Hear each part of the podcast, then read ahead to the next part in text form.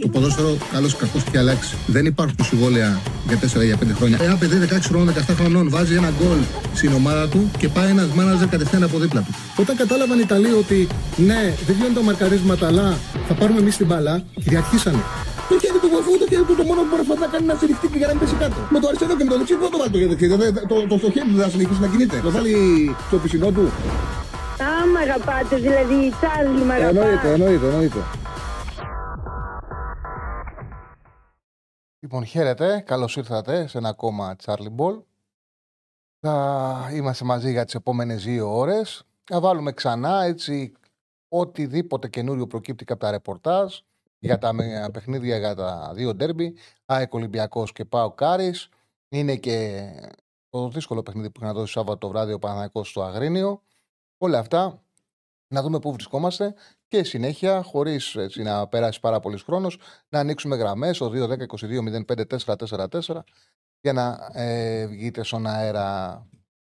Γνωρίζετε πλέον ότι κάνοντας subscribe δημιουργείται και την ε, δυνατότητα, αν φτάσουμε στους 200.000 ε, που, θα κάνετε, που θα έχετε κάνει εγγραφή, ξεκινάμε, θα ξεκινήσουμε νέα εκπομπή με τον Μπόγρη για την Ευρωλίγκα. Ουσιαστικά αυτό είναι το διακύβευμα. Εσείς πρέπει να κάνετε subscribe γιατί αν κάνουμε 200.000, δηλαδή αν πριν ξεκινήσει η Ευρωλίγκα φτάσουμε στους 200.000, ουσιαστικά τα παιδιά έχουν δεσμευτεί ότι κάθε Παρασκευή θα έχουν εκπομπή με τον ε, Μπόγρη για την ε, Ευρωλίγκα. Πέρα από αυτά, κάντε και like στην εκπομπή, κάντε εγγραφή στο κανάλι. Τι άλλα χρειαζόμαστε, Στέφανε, να κάνουν. Αυτά με τον Στέφανο Συναδεινό είμαστε εδώ. Κάθε μέρα είμαστε μαζί και με την Bet365 και ξεκινάμε να κάνουμε την κουβέντα μας, να βγάλουμε και τις καρτούλες μας. Λοιπόν, για το ΑΕΚ Ολυμπιακός είναι πλέον ξεκάθαρο. Φαίνεται και τα ρεπορτάζ. Ο Δολιβάκη και ο Γκατσίνοβιτ δεν υπολογίζονται. Δεν γινόταν να γίνει και διαφορετικά. Είναι πάρα πολύ νωρίς για οποιοδήποτε ρίσκο. Δεν χρειάζεται. Οποιοδήποτε λάθος και να γίνει αυτή την εποχή, ασφαλώς και υπάρχει χρόνος για να διορθωθεί. Δεν είναι ο Αλμέιδα κανένας στοιχείος. Να πάρει οποιοδήποτε ρίσκο είναι κάτι το οποίο το καταλαβαίναμε. Ο Μαντάλο είναι τιμωρημένος. Οπότε πάνω κάτω είμαστε στην ΑΕΚ εκεί που βρισκόμαστε και χτες. Ε, δεν έχουμε αλλαγές. Δηλαδή αυτό που περιμένουμε είναι να δούμε το Στάνκοβιτς κάτω από τα δοκάρια, να δούμε στα δεξιά είτε το Ρότα είτε το, το, το Σιντιμπέ. Ε, ο Χατζησαφή στα αριστερά. Στο κεντρικό αμυντικό δίδυμο Βίντα με τον Μουκουντή. Ε, αριστερά ο Χατζησαφή όπως είπαμε. Στον άξονα το πιο πιθανό είναι ο Γιώσον με τη Σιμάσκη από την άποψη ότι ο Αλμέιδα θα θέλει να έχει την πιο δεμένη, ε, το πιο δεμένο άξονα, το πιο συντηρητικό άξονα. Παρότι έχει αποδειχτεί ότι ο Πινέδα παίζει καλύτερα στη θέση 8, οι αμυντικές αδυναμίες της ΣΑΚ φαίνεται που θα τον κάνουν να πάει με, τους δύο πιο, με τα δύο πιο καθαρά εξαροχτάρια, δηλαδή τους δύο ποδοσφαιριστές που βρίσκονται στο χώρο τους τακτικά. Ε, Αμραμπάτη Ελίασον στα δεξιά, Πινέδα στα αριστερά, το είναι το πιθανότερο και εγώ θεωρώ ότι ο Αραούχος θα παίξει πίσω τον Τζούμπερ όπως έγινε και πέρσι. Ε, ο Πιζάρο που σου ρωτάει ένας φίλος ε, είναι κανονικά, υπολογίζεται κανονικά. Είχε κάποια προβληματάκια τα οποία τα ξεπέρασε, έχει προπονηθεί κανονικά. Θα είναι στη διάθεση και στην αποστολή. Πώς τον βλέπω, βλέπω ένα ποδοσφαιριστή με τον Πανσεραϊκό μπορώ να τον κρίνω τον Πιζάρο. Τον είδα να παίζει με τη μία, να είναι απλός. Θεωρώ ότι θα δώσει βοήθεια στην ΑΕΚ. Ήταν πολύ καλός στον Πανσεραϊκό. Θεωρώ ότι ήταν και ο καλύτερος παίκτης τη ΑΕΚ σε εκείνο το παιχνίδι. Και μου έκανε εντύπωση πώς έπαιζε συνέχεια την μπάλα με τη μία. Είχε μια απλότητα στο παιχνίδι του ο Πιζάρο και βοήθησε πολύ στην κυκλοφορία της μπάλας. Θεωρώ για να ολοκληρώσουμε την ΑΕΚ ότι ο Τζούμπερ θα πάει στην κορφή. Κάτι το οποίο έγινε πέρσι σε ένα πολύ μεγάλο διάστημα στα τελευταία παιχνίδια της σεζόν. Και ο Ραούχο θα κινηθεί από πίσω του. Πάμε στον Ολυμπιακό τώρα. Τον Ολυμπιακό, ε, όλα δείχνουν ότι η Ποντένσο Γιώβετ τη Ολμπάγκεν θα είναι αποστολή. Σίγουρα είναι δύσκολο να ξεκινήσουν. Προπονήθηκε ο Ιμπόρα και μιλώντας με συναδέλφους που κάνουν και το ρεπορτάζ του Ολυμπιακού, φαίνεται ότι δεν είναι απίθανο να τον δούμε και στην δεκάδα, σαν εξάρι. Είναι δύο οι σκέψεις του. Εντάξει, τον Μαρτίνεθ, όλοι θα τον ε, αρχίζουμε να τον μαθαίνουμε. Μην νομίζετε ότι είναι κανένας ή ρεπόρτερ του Ολυμπιακού που είναι σίγουρος, νιώθει ασφάλεια για το τι θα κάνει. Τώρα ήρθε στην Ελλάδα, τώρα αρχίζουμε να τον διαβάζουμε, να μαθαίνουμε τα χούγια του, να καταλαβαίνουμε πάνω κάτω πώς σκέφτεται ο Μαρτίνεθ ε, τον Ολυμπιακό. Ε, μια γνώμη έχουμε, μια άποψη έχουμε από το τι έχει κάνει μέχρι τώρα σαν προπονητής. Πετυχημένη του δουλειά η Γρανάδα ήταν ένας προπονητής, ο οποίος ναι, στα δύσκολα μάτια εκτός έδρας, περίμενε στο μεσαίο μπλοκ, ξεκινούσε άμυνα στο ύψος της έδρας, κοίταζε να κλέβει μπάλες και να χτυπάει κόντρα. Είχε χρησιμοποιήσει διάφορες διατάξεις. Ε, στον Ολυμπιακό, ένα αντίστοιχο παιχνίδι που έδωσε ήταν η Σιγάνδη, που τον είδαμε με ένα 4-4-1-1 σε πολύ χαμηλά μέτρα να θέλει να διορθώσει αμυντικές αδυναμίες. Βέβαια, σε σχέση με τότε, ο Ολυμπιακό, ο σημερινός, έχει και καλύτερο ρόστερ και είναι και καλύτερο, σε καλύτερη κατάσταση. Και ο ίδιος ξέρει καλύτερα την ομάδα. Οπότε δεν μπορούμε να είμαστε σίγουροι αν θα παίξει ξανά φοβικά. Ήταν φοβικός σε εκείνο το παιχνίδι ο Ολυμπιακός και αρκετά χαμηλά τα μέτρα του. Είναι κάτι το οποίο θα, θα το δούμε με την ΑΕΚ. Υπάρχει πάντως η λογική, η σκέψη ότι μπορεί ο Μαρτίνεθ ξανά να περιμένει, να αφήσει την μπάλα στην ΑΕΚ και μέσα από το κλέψιμο από τη μαρκάρισμα σε χαμηλά μέτρα και να δέσει την άμυνά του και να χτυπήσει την αντεπίθεση. Ε, στο 4, πρώτο έχουμε το 4-3-3. Οκ, okay, πάμε με το 4-3-3.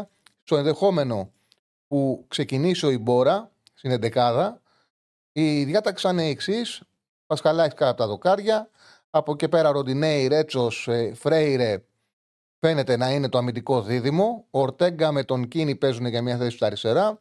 Η Μπόρα σε C6, Έσε εσωτερικό σκαφ, Καμαρά δεξί εσωτερικό σκαφ, ο Μασούρας με το Φορτούνι και τον Ελκαμπή στην κορυφή της επίθεσης. Ένα πιο απλωμένο 4-4-1-1 που εμένα μου φαίνεται και πιο λογικό με βάση ό,τι έχουμε δει μέχρι τώρα από τον Μαρτίνεθ.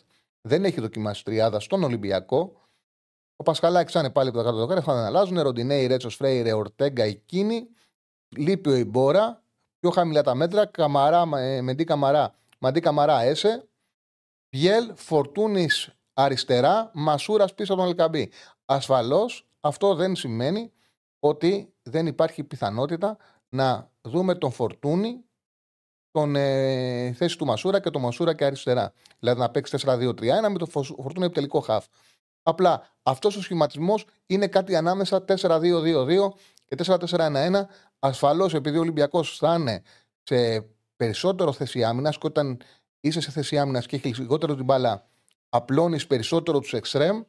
Δεν μπορεί να είναι εκεί 4-2-2-2, θα είναι 4-4-1-1, γιατί αναγκαστικά και οι δύο παίκτες πλευράς θα πρέπει να πάνε ανοιχτά για να βγαίνουν τα μαρκαρίσματα στις πλευρές. Αυτό είναι αναγκαστικό, οποιαδήποτε να είναι η τακτική. Δηλαδή, θα μοιάζει σαν πιο απλωμένο 4-4-1-1 για τον Ολυμπιακό. Αυτά για τους Ερυθρόλευκου. Ε, ο Ολυμπιακός στο γήπεδο μοιάζει με τον τρόπο που κατεβαίνει η λειψία, λέει ένας φίλος. Ε, πάμε, να δούμε, πάμε να δούμε για το Πάο Κάρις. Να δούμε για τον τέρμπι Θεσσαλονίκης. Για το ιατρικό δελτίο έχει προπονηθεί χωρίς κανένα πρόβλημα ο Ραχμάν Μπάμπα. Είναι θετικό αυτό για τον Λουτσέσκου και ο Εγκόγκ. Και οι δύο είναι στη διάθεση και υπολογίζονται για τη βασική δεκάδα. Αντίθετα, δεν είναι διαθέσιμη ο Φελίπε Σουάρες που έκανε και σήμερα το πρωί ατομικό. Όπως και ο Μαρκο Αντώνιο που συνέχισε να κάνει ένα δικό του πρόγραμμα ένταξης που του έχει βάλει ο Λουτσέσκου.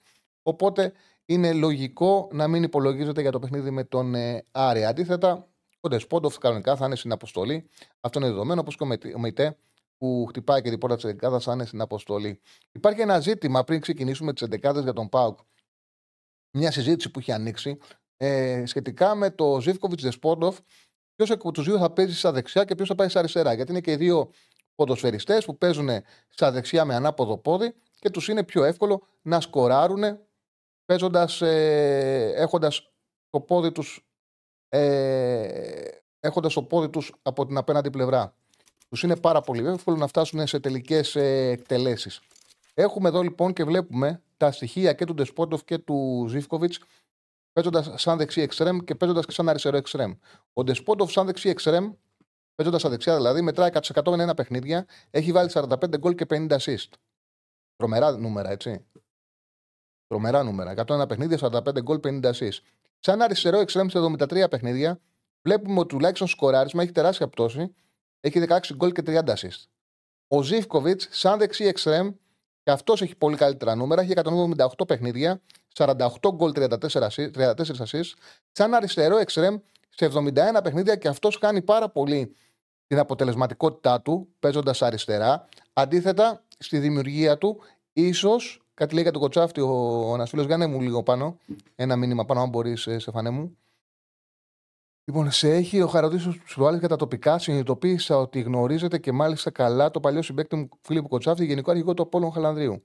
Κοτσάφτη δεν το γνωρίζω απλά. Ο Κοτσάφτης είναι κάτι σαν ε, αδερφός μου. Είναι μεντοράς μου. Είναι ο άνθρωπος ο οποίος με βρήκε στην Πορτογαλία. Συναντηθήκαμε τυχαία εκεί. Κατάλαβε την ικανότητά μου και μου άνοιξε την πόρτα να γίνω δημοσιογράφος. Στην πραγματικότητα, το τι είμαι εδώ το οφείλω σε πάρα πολύ μεγάλο βαθμό στον Φίλιππο. Αυτός ήταν που θεώρησε ότι μπορώ να κάνω αυτή τη δουλειά και μου άνοιξε ε, μια επαγγελματική πόρτα που ούτε καν το είχα σκεφτεί εγώ. Εγώ μιλάγα για ποδόσφαιρο. Είχα στο μυαλό μου ότι κάποια στιγμή θα ασχοληθώ με αυτό γιατί σε όλη μου τη ζωή καθόμουν ανέλεια τακτικές. Να καταλάβετε, από μικρή ηλικία, όταν γινόταν ένα παιχνίδι, κατεβαίναμε στο ακόμα με, με τους φίλους με τους φίλους και μου ζητούσαν να τους αναλύσω τα παιχνίδια. Και καθόμουν και τους ανέλεια τα παιχνίδια. Αυτό αργότερα το έκανα συγκυριακά επάγγελμα, δηλαδή γινόταν τα παιχνίδια και μετά έβγαινα εγώ στο ραδιόφωνο και έκανα τις αναλύσεις. Έτσι κάπως έγινε. Αλλά σε πολύ μεγάλο βαθμό όλα οφείλονται στο Φίλιππο. Οπότε είναι κάτι παραπάνω από γνωστός μου. Ο Φίλιππος είναι, καταλαβαίνεις, ένας πάρα πολύ σημαντικός άνθρωπος ζωή μου. Λοιπόν, για να συνεχίσω για τον Πάοκ, όμως, απλά είδα το όνομα του Φίλιππου. Να συνεχίσω για τον Πάοκ. Έλεγα για τον Εντεσπότοφ και τον Ζήφκοβιτς. Και ο Ζήφκοβιτς έχει πολύ μεγαλύτερη ευκαιρία στο σκοράσμα παίζοντας στα δεξιά. Σαν αριστερό εξτρέμ δεν χάνει την δημιουργία του. σω, άμα δούμε τα νούμερα, βολεύεται περισσότερο να δημιουργεί από τα αριστερά. Δεν είναι εύκολο σκοράρισμα. Τώρα από και πέρα, σε αυτό ε, θα αποφασίσει ο Λουτσέσκου ποιον εκ των δύο χρησιμοποιήσεις στα δεξιά και ποιον χρησιμοποιήσεις στα αριστερά. Δηλαδή, ποιον θα, βγα... θα ξεβολέψει, θα τον πάει σαν πέναντι πλευρά. Και οι δύο έχουν παίξει, το ξαναλέω, στην καριέρα τους σε πολλά παιχνίδια σαν, αριστερά, σαν αριστερή εξτρέμ. Το πρόβλημα είναι τώρα ότι θα πρέπει ο προπονητής να βρει ένα μπούσουλα, να βρει μια λύση. Δηλαδή, κάποιος αναγκαστικά θα παίζει παραπάνω στα αριστερά. Είναι άλλο πράγμα όπως ήταν ο Ζήφκοβιτς στον Πάουκ, το βλέπαμε. Υπήρχαν παιχνίδια που τακτικά θεωρούσε ο προπονητής ότι είναι καλύτερο να παίξει αριστερά, να παίρνει το πλάτος και να και να γυρνάει με. να βοηθάει περισσότερο στη δημιουργία με σέντρα, να δώσει περισσότερο πλάτος στο Ζήφκοβιτς αριστερά. Το βλέπαμε να συμβαίνει αυτό σε κάποια παιχνίδια. Είναι διαφορετικό όμως. Το Ντεσπόντοφ Ζήφκοβιτς αναγκάζει τον Λουτσέσκου να πάρει μια απόφαση και να πει: Ο ένας από τους δύο θα μονιμοποιηθεί αριστερά. Δηλαδή θα πάρει περισσότερο χρόνο αριστερά. Αυτό είναι κάτι το οποίο σίγουρα τον απασχολεί τον Λουτσέσκου. Μαθαίνω ότι γίνεται πολύ στη Θεσσαλονίκη. Γι' αυτό τα έβαλα και εγώ με αριθμούς να δούμε πώς θα πράξει ο Λουτσέσκου. Από εκεί και πέρα, η 11 του Πάουκ. Να πιω λίγο νερό. Η 11 του Πάουκ. Σε σύσμα 4-2-3-1. Το πιο πιθανό θα είναι εξής. Ο Τάτσι κατά τα δοκάρια και Τζόρας στα δεξιά. Ο Σάστρε δεν υπολογίζεται από τον ε, Λουτσέσκου. Δεν τα έχουν και πάρα πολύ καλά. Μεταξύ τους, ένας φίλος στέλνει ένα μήνυμα να παίξει κάποιος στο 10 και ο Ντέλιας να πάει στα αριστερά. Για τον Ζήφκοβιτς λέει στο 10. Δεν το κάνει. Σε κάθε περίπτωση δεν το κάνει αυτό ο Λουτσέσκου. Ο Λουτσέσκου χρησιμοποιεί ε, τον Κωνσταντέλια σαν επιτελικό χαβ. Δεν τον έχουμε δει στα αριστερά. Ούτε έχουμε δει τον Ζήφκοβιτς που πολλοί το λένε ότι θα του τέριαζε να παίζει κοντά, να πατάει περιοχή, να βλέπει τον τέρμα, να είναι σαν δεύτερος εθνικός. Δεν το έχει κάνει ποτέ ο Λουτσέσκου. Έχει συνεργαστεί πολλές φορές με τον, ε, πολλά χρόνια με τον Ζήφκοβιτς. Δεν τον έχουμε δει να τον εβάζει ποτέ πίσω από τον Φορ που το είχε κάνει ο Γκαρσία στον τελικό κυπέλου και σκότωσε τον, τον Ολυμπιακό. Αν θυμάστε, στο τελικό κυπέλου και στον Ολυμπιακό το έκανε. Το δεύτερο εμίχρονο τον έβαλε πίσω από τον Φορ και τον σκότωσε τον Ολυμπιακό. Και ο Ζήφκοβιτς δεν το κάνει ο Λουτσέσκου. Είναι άλλο πράγμα σε ένα παιχνίδι δύο και είναι άλλο πράγμα μακροχρόνια. Η 11 του Πάουκ φαίνεται να είναι εξής. Ο Τάσκα το Κάριαντ και Τζιώρα Σάσρε δεν υπολογίζεται. Ο Λίρατζης έπαιξε λίγο με τη τα έκανε σαλάτα. Έχει πάει πίσω. Ο Μέτριος και Τζιώρα με συγκεκριμένα προσόντα, ε, πολλές επιθετικές αδυναμίες, θα είναι στα δεξιά. Ο Μπάμπα είναι, όπως είπα και πριν, διαθέσιμος, θα παίξει αριστερά. Εγκό κολιεράκι στο κεντρικό αμυντικό δίδυμο. Ο Τσιγκάρας προς το παρόν είναι ακλόνητος σε 6-6. Ο Βραζιλιάνος έτσι αλλιώς ακόμα δεν έχει μπει σε ρυθμό. Σβάπ ή Μεϊτέ δίπλα. Εδώ είναι 50-50. Αν θα προτιμήσει το δίδυμο που ξέρει καλά ο Λουτσέσκου και θα πάει πίσω η ενσωμάτωση στην 11 του ΜΕΙΤΕ ή θα κρίνει ότι ο Γάλλος είναι έτοιμος να δώσει του κάτι παραπάνω. Ζήφκοβιτς Κωνσταντέλιας Τάισον. Την αποσχολεί κανονικά ο Βούλγαρος ο Ντεσπόντοφ λογικά θα μπει από τον πάγκο. Και Σαμάτα στην κορυφή της επίθεσης να πάρει το πρώτο του παιχνίδι στην 11. Δεν έχει παίξει καθόλου στην 11 ο Σαμάτα. Έχει παίξει 180 λεπτά από τον πάγκο έχει μπει, χωρίς να έχει σκοράρει, σε 6 παιχνίδια από τον πάγκο. Το, από τα ρεπορτάζ διαβάζω ότι είναι πολύ πιθανό να τον ξεκινήσει στην 11 Πάμε στον Άρη, όπου ο Άρης έχει ενδιαφέρον πράγματα. Πολύ ενδιαφέρον πράγματα. Να, να πω την αμαρτία μου. Ο Άρης κάπου με κούρασε με όλο αυτό το χάλι που έγινε το καλοκαίρι, που είχε ένα προπονητή ο οποίος ήταν δεδομένο. Εγώ, όταν ε, αποφάσισε η δίκη του Άρη, νομίζω το ξαναπεί και στον αέρα εδώ, όταν αποφάσισε η δίκη του Άρη να ε, κάνει μόνιμο προπονητή για την επόμενη σεζόν του Τερζή, με είχαν βγάλει από την Αραδιόφωνο Θεσσαλονίκη, στην εκπομπή του Πετροτού και του Βλαχόπουλου.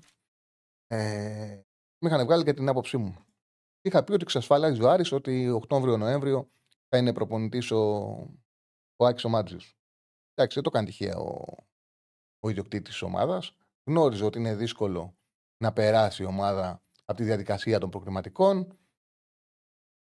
Καταλάβαινε ότι οι μεταγραφές θα γίνουν αργά για διάφορους λόγους. Οπότε σου λέει να έχω ένα προπονητή να είναι εύκολο να τον φάμε και μετά από εκεί πέρα να δούμε αν θα έχει ομάδα Μάτζιος, αν δεν έχει ομάδα Μάτζιος να πάμε σε κάποιον ξένο. Να έχω όμως εύκολη εναλλακτική λύση. Να είναι εύκολο να φάω τον πρώτο. Έτσι λειτουργούμε. Πολλοί δεν είναι όχι μόνο καρυπίδε, πολλοί λειτουργούν έτσι στην Ελλάδα. Να είναι εύκολος φαγόσιμο ο πρώτος, όσο να μπορώ να κερδίσω με αυτόν τον τρόπο χώρο και χρόνο. Δεν μπορεί να μην το ξέρει. Το ξέρε. Ότι ήταν μια επιλογή η οποία ήταν στην πρώτη, δεύτερη αποτυχία. Το επόμενο παιχνίδι έπαιζε τη θέση του Τέρζης. Και με αυτό το σκεπτικό πήρε και την απόφαση να τον κάνει πρώτο προπονητή. Μετά ήρθαν διάφοροι παίκτες, έπρεπε να κάνει 4-5 μεταγραφές με μέσο Σεπτέμβριο. Ήταν κάτι το οποίο με κούρασε και έβλεπα τα ονόματα που ερχόντουσαν και να είμαι ειλικρινής, δεν πολύ έδινα βάση. Σε κάθε περίπτωση όμως, έχω μάθει ότι και ο Βεστράτε και ο Σουλεϊμάνοφ έχουν κάνει πολύ θετική εντύπωση στο Μάτζιο. Και μάλιστα και οι δύο ο ένας είναι και νεαρός 20 χρόνων, αλλά και ο Βερστράτε είναι 29 χρονών. Έχουν πολύ καλό βιογραφικό. Ο Βερστράτε ήταν στο Βέλγιο, έχει παίξει πάρα πολύ καλές ομάδες. Έχει παίξει στην Adverb, έπαιζε πέρσι που κάνει πρωταθλητισμό. Έχει παίξει στην Γκένκ, έχει παίξει στην Μπριζ. Έχει πολύ καλό βιογραφικό. Και θα μας απασχολήσουν αυτοί οι δύο ποδοσφαιριστές. Και ε, χτυπάνε άμεσα πόρτα εντεκάδας. Θέλει να δει ο Μάτζιος και τις δύο τελευταίες προπονήσεις για να κρίνει τη φυσική τους κατάσταση για το αν θα τους ε, χρησιμοποιήσει από την αρχή τον τέρμι με τον Πάοκ. Σε κάθε περίπτωση πάντως και οι δύο υπολογίζονται ξεκάθαρα για βασική. Ο Βεσράτε θα είναι το βασικό εξάρι της ομάδας, δίπλα στον Τάριντα, θα δέσει αυτό το δίδυμο, να το θυμάσαι. Και ο Σιλιμάνοφ θα παίζει είτε στα δεξιά είτε στα αριστερά. Διεξή εξτρεμίνα, αλλά μπορεί να παίξει και από την απέναντι πλευρά. Μαζί με το Κάλσον θα είναι τα δίδυμο ε, στα άκρα του Άρη στην επίθεση. Είναι και ο Σαμόρα.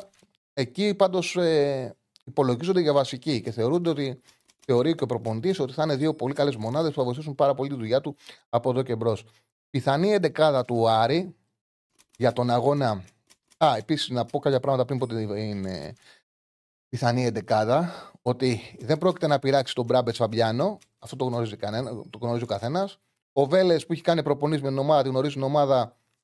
Αν υπάρχει κάποια στιγμή μέσα στο παιχνίδι να παίξει με τρεις, βοηθάει το αποτέλεσμα, μπορεί να μπει για να κρατήσουν το σκορ, να παίξουν για κάνα 20 λεπτό με τρεις. Ο Πάρντο, ο Ρούμπεν Πάρντο που αποκτήθηκε ένας μέσος, αυτός είναι πιο πίσω. Χρειάζεται χρόνο για να δείξει ότι μπορεί να κάνει. Δεν υπολογίζεται. Και από εκεί και πέρα, ο Βεστράτε, για το Βεστράτε τα είπα, για τον Σουλεϊμάνοφ τα είπα. Αυτά είναι τα πράγματα. Τους, να τους εκάρει και τους δύο τελευταίους προπονήσεις ο Μάντζιο για να δει αν θα ξεκινήσουν την Κυριακή βασικοί. Ο Κουέστα θα είναι κάτω απ' τα δοκάρια σίγουρα, δεν αλλάζει. Φεράρι, Μπράμπετς, Φαμπιάνο, Μοντόγια η τετράδα. Ε, θέλουν αμυντικά, θέλουν ε, βελτίωση μεγάλη ο Φεράρι με το Μοντόγια. Άμα ο Βεστράτε δεν είναι έτοιμος, θα παίξει ο Ντουκουρέ σε 6. Ο Ντάριντα θα πάει δίπλα τους. Ο Ρουπ μπροστά τους. Εκεί υπάρχουν και επιλογές για πιο επιθετικό σχήμα. Αλλά η λογική θα πάει με την ασφάλεια του Ρουπ. Κάρσον Σουλεϊμάνοφ. Μορόν. Αυτή λογικά θα είναι η ενδεκάδα του Άρη. Ο Σουλεϊμάνοφ, άμα δεν παίξει, θα παίξει ο Σαμόρα. Ε, αλλά το σημαντικό είναι για μακροχρόνια ότι και ο Βερστράτε και ο Σουλεϊμάνοφ είναι παίκτες που θα είναι πολύ σύντομα βασικοί και θεωρούν ότι στον Άρη ότι θα πάνε πάρα πολύ καλά και ότι θα κάνουν διαφορά.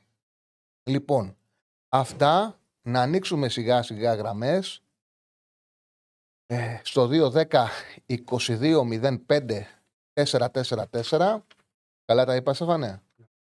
22-05-4-4-4 Να ανεβάσω και την εκπομπή στο Instagram μου έχουν στείλει, στο δικό μου το λογαριασμό δηλαδή. Κάνω τα μαγικά μου. Ε, και με το που καλέσει ο πρώτος θα βγει κατευθείαν στον αέρα. Με ενημερώνει, Στέφανε, με το που καλέσει ο πρώτος μας φίλος. Λοιπόν, κάτσε να δω. Έχουμε θέματα για συζήτηση. Αρκετά. Να βάλουμε και τα παιχνίδια που έρχονται. Από εκεί πέρα, όπως ξέρετε, η εκπομπή αυτή τη βδομάδα έχει ελεύθερα πιασίματα.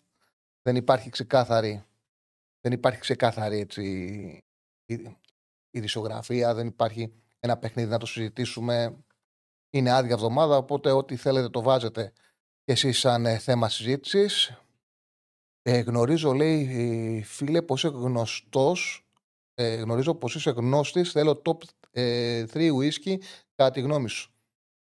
Κοίταξε να δεις, είναι θέμα γεύσης. Εμένα μου αρέσουν τα, τα πιο ελαφριά whisky. Δεν μου αρέσουν τα, τα βαριά, θέλω να γλυκίζει λίγο. Οπότε πάω, το αγαπημένο μου είναι το Lagavulin από ακριβό whisky. Το Lagavulin είναι καπνιστό, το Dole Winning από ακριβό whisky. Είναι το αγαπημένο μου, το Dole Winning. Και από εκεί πέρα μου αρέσει το Glenfiddich και για πιο, ξέρεις, κατανάλωσης πιο, ε, πιο εύκολο μου αρέσει το Jameson. Που είναι Ιρλανδικό και είναι ανοιχτά whisky, πιο, πιο εύκολα στη γεύση. Δεν μου αρέσει να, το whisky να είναι βαρύ, να πικρίζει. Με... Ούτε τα κάπνισά μου πολύ αρέσουν. Παρότι είναι ωραία, μπορώ να πιω πολύ λίγο για δύο ουγιές. Για δύο ουγιές, πολύ λίγο στην παρέα. Αλλά να το ευχαριστώ, δεν το ευχαριστιέμαι. Από τα ακριβά whisky, τα, ε, τα malt, μου αρέσει το dual winning. Αυτό είναι το αγαπημένο μου. Είναι ωραίο. Για μένα το πιο ωραίο είναι να έχω κάνει μια καλή νίκη στο στοίχημα, να έχω αγχωθεί, να έχω πανηγυρίσει, να το έχω ευχαριστηθεί και μόνος μου, μόνος μου, σαν επιβράβευση, να βάλω ένα dual winning με ένα πάγο στρογγυλό. Πάντα φτιάχνω να έχω πάγο στρογγυλό στο σπίτι. Το βάλω και να το ευχαριστηθώ και να απολαύσω μετά από το, όλη αυτή την προεργασία, να διαβάσεις, να κάνεις, να επαληθευτεί, να τα στείλεις και στην τράπεζα για να κλείσεις έτσι με ένα ωραίο whiskey. Αλλά και στην παρέα πίνω ένα, σαν ευκολία ένα Jameson. Αλλά έκανα διαφήμιση ώρα χωρίς λόγο. Στα ποτά, οκ. Okay. Ερωτήθηκα, οκ. Okay. Κοίταξε να δεις χειμώνα ουίσκι, όταν ε, θέλω να ηρεμήσω, να χαλαρώσω, θα πιω ένα ουίσκι. Ε, για να βγω να διασκεδάσω καλοκαίρι, θα πιω gin tonic. Αυτά. Και με το φαγητό κρασί, αλλά κρασί πίνω ροζέ και το χειμώνα κόκκινο. Το λευκό δεν μπορώ να το πιω.